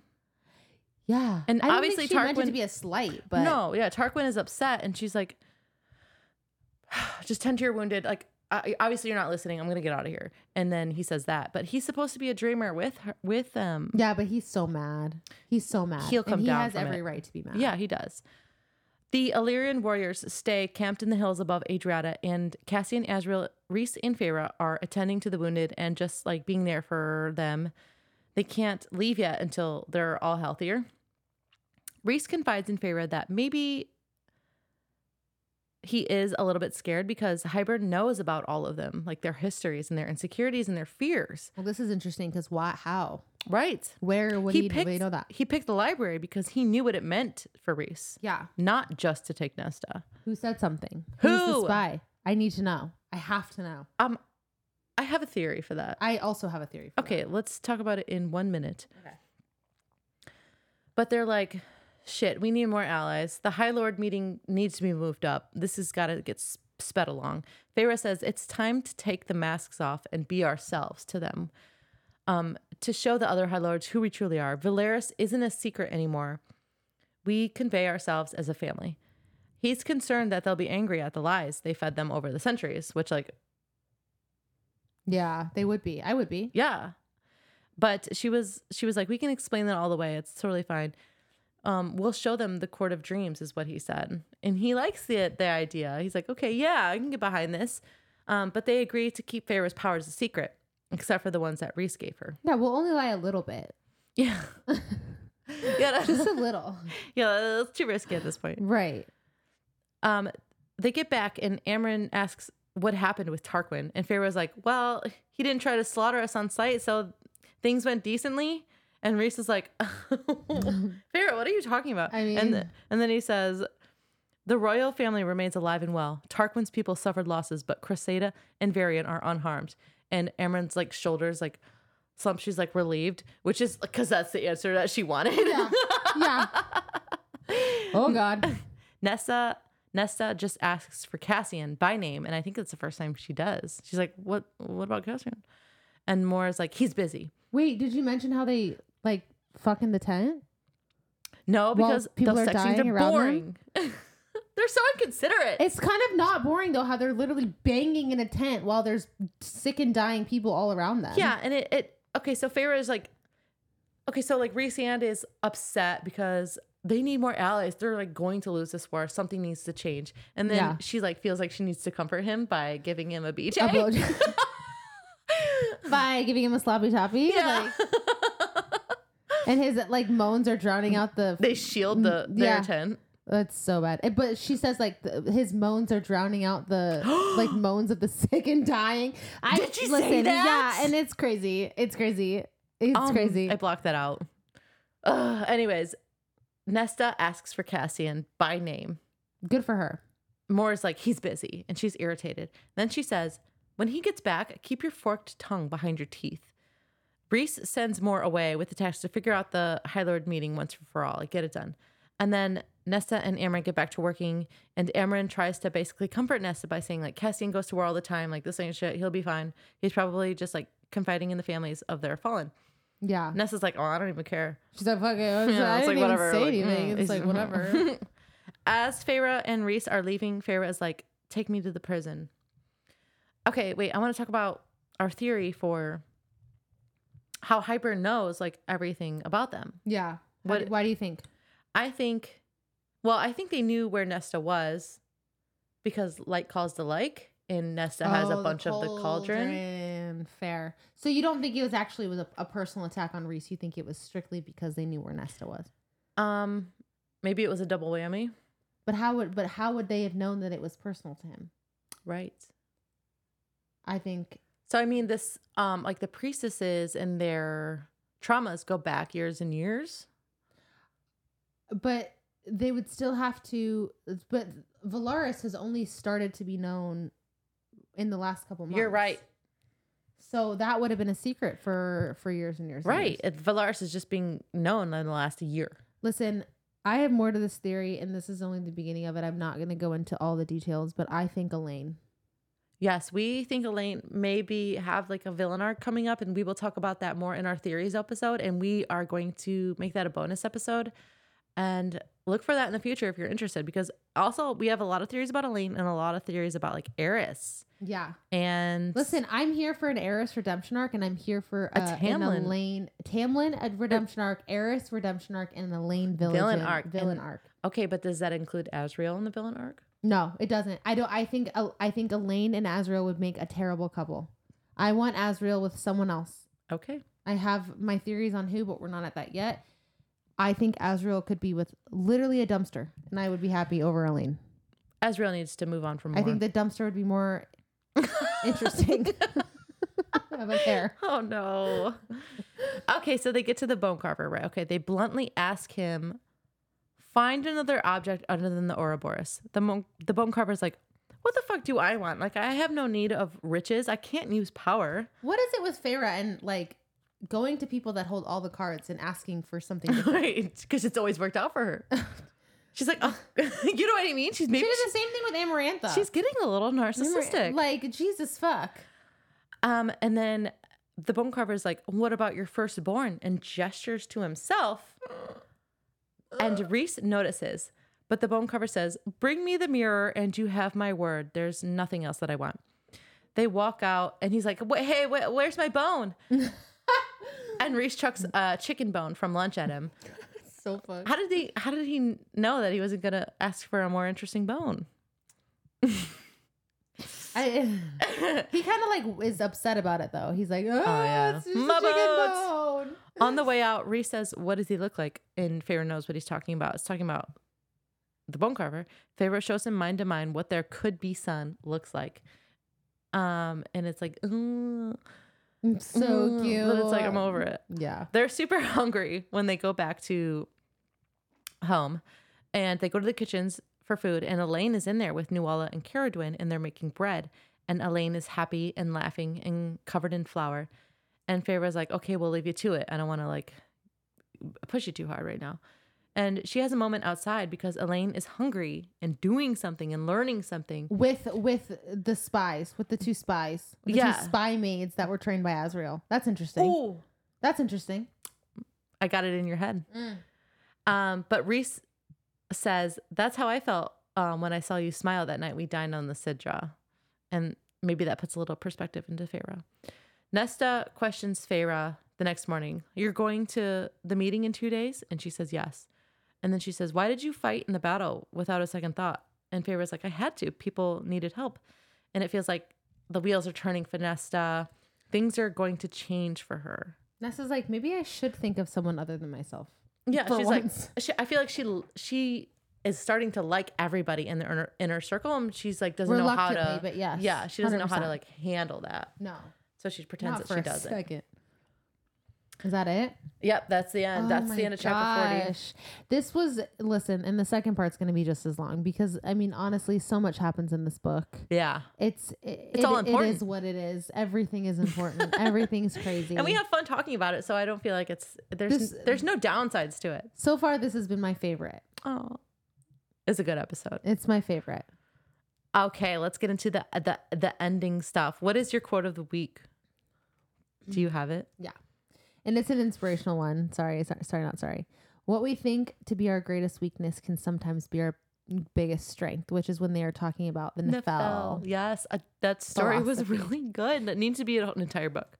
Yeah, I agree. I think it was just very, very heartfelt. I loved it. I yeah, and it hits that. us all hard because we all think we're less than. We all think we have weaknesses that are not strengths. Yeah, agreed. Um, mine is from Lucien when he tells Feyre, "You are a better friend to me than I ever was to you." Which is untrue. Untrue, but like he, He just, he's like the like- best, most self reflected one in the whole series. yeah, and it's him starting to open up to the idea that Tamlin in his court is not where he needs to be. I agree. I love him. I'm obsessed with him. I know. I'm like, I told, I texted Kylie earlier this week, and I'm like, I'm just so upset right now that like Lucien made it Elaine and not me. I know, I know. He's too he's just he's too he's too kind in this world. Like but he's a sly fox. What does it mean? yeah, I guess we haven't seen that yet. The thing is, is he's just he's been so genuine and authentic and sweet. Like even more so, in my opinion, than Azriel. He's made less mistakes, and I don't mind mistakes. But in my opinion, with his friends and the people he's cared about, Yeah. I think he's made less mistakes. That's a good point. Because truly, all the mistakes he's made hasn't one hundred percent been in his own hands. Right. With yeah, Ianthe and Tamlin. Right. Who would you want to be? I would want to be. I'm sorry, Nesta is so interesting to me. I mine is Nesta as well. I would would want to be Nesta. Bec- okay, but why? I just feel like there's so much to her that's so untapped. I would tap it. so many double entendres coming I from would you. tap tonight. into it. Yeah. Mine was because things are heating up between her and Cassian. Oh, that's fair. Hands and on it's the like the fun part of like a relationship. yes, Favorite it is. It is. Favorite character in this first half of the book. Lucien. Oh, good one. Mine was Bone Carver. I do love the bone carver. He's got some interesting lines, got interesting takes on what's going on. I do like him. I like him so much, but I just I can't get over just how Lucien was treated. But just Yeah. compared to who he is, comparative to who he is, he's just he's my he's my king. I Lucien stands. I swear, if he takes like a villain arc, I will. No, there's no way. No, there's, there's no, way. way. You're right. All right, least favorite character. Elain. That's an Did I have to obvious say it? one. Elain is my overall. In, Okay. in, in every single book, all overall, uh, fuck Elain forever. If I were to if I were to fight any character in this in this whole series, Fist it'd be fight. Elain. I would if I saw her, it'd be on site. She better put up the dukes because I'd be fucking fighting her ass. I hate her so much. Oh my god. Um, but in this specific s- like thing, Forty chapters. probably Bragdon and Dan, Dana, Bra- Dan, Dana and Brag, the Oh, twins. yes. Dagdan What's their and name? Brannagh, Dagdan and Brannagh. Yeah, they were so interesting though. they're so interesting, but I it's like the adder, like they're cartoony. I, I like I they're incestual. Mm. They're so gross. Yeah, I hate them. I get it. Mine was obvi- obviously either Elain or the way everyone treats Elain because they I are. do hate the way they treat Elaine. Yeah, Fucking put her on the sidewalk and let her feign for herself. yeah. Also, So more. She was like really. The, okay, ne- I the did want to. next one, it's more for me. Really? The Okay. next half, it's more for I me. I did want to ask you like when Cassie or when Nest, yeah, Nesta is like, like, um, what's up with Cassian during the battle? Nesta is like really snarky towards, or oh my god, Namor is really snarky towards Towards Nesta, Nesta? about Cassian, and why do you think I that was? agree. Um, I think it's I honestly think it's jealousy. I think, and we'll, we will probably talk about this more in the next one Okay. because it'll come up more. But Mhm. I think Mor is so content with being like doted upon Mhm. between Cassian and Azriel in different ways that I think someone coming into the mix and changing that dynamic is something that she's genuinely afraid of yeah. Can get- because she's yeah. so used to being the person. Mm. And without that, like, who is she? She's left to kind of figure out who she is and, And what she wants. ready and she's that not yet. ready for any of those things. Ooh, good and so I think she very much resents Nesta for that. Um, and yeah, maybe I will change mine though because I really hate Rhys, and I and right now because specifically because of what happened at that meeting with Keir, I'm so frustrated with him about that. yeah, that it's I I honestly dislike so many people in this. It's actually kind of crazy. yeah, they're really going downhill right now. Yeah, it's but it's war. You know, this is war. this is war according to Paris. I can't knows. imagine if we would survive this if they just cleave us apart. I've never been, but you know, you guys have. So you tell me. I heard um somebody say that maybe Mor was being protective over Cassian because Nesta has been like cold and mean towards Cassian, and now all of a sudden she's like, "Oh well, how is he?" And she's like, "Well, you know, why do you care? You're just mean to him all the time." Yeah, and I guess that's kind of fair, but at the same time, Cassian has been in her face Yeah, in a sense. Like it's not like Cassie. It's not like she's going out of her way to go be around him and be rude to him. Cassian has right. been going to because he can't stay away. because he can't. Good so points. it's like that's not even valid in my opinion. Yeah. And also the way the inner circle is treating Nessa and Elaine both after they were both made by the cauldron, violated and humiliated by Hybern, like they're not giving them any like time to figure it out. So yeah, that's my biggest gripe, and it's gonna be specifically later on. But yes, I agree. I think that they have been alive for 500 years, and they have had 500 years to figure to work through emotions, Right. to work through traumas, and. Let's be clear, none of them have worked through their trauma. I mean- Not one of them has worked through their Right, trauma and even after they- 500 years. They gave Feyre more time.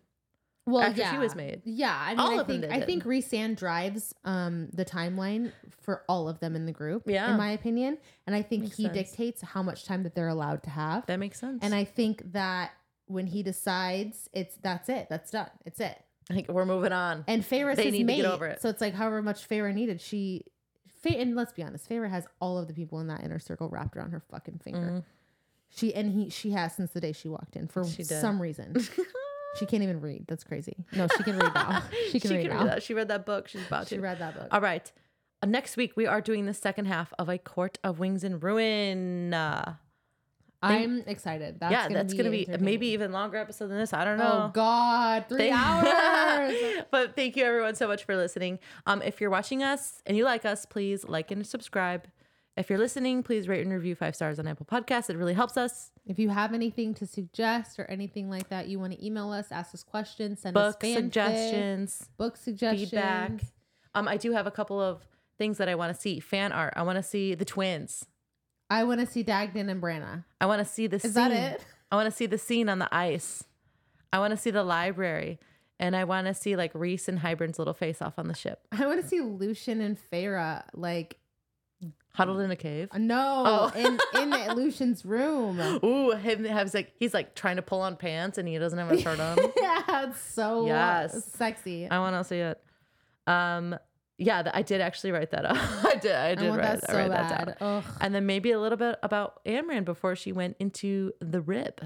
And then Yeah. maybe a little bit about the bone carver Stryga and um their older brother growing up Koschei together. Like, what is up with that relationship? I want to know about I want to know about that relationship. yeah, send it all in. Well, thank Send you. it all in. Yes, thank you so much. And email it to litlibationspodcast at gmail.com. Yes, and we will link that in the show notes.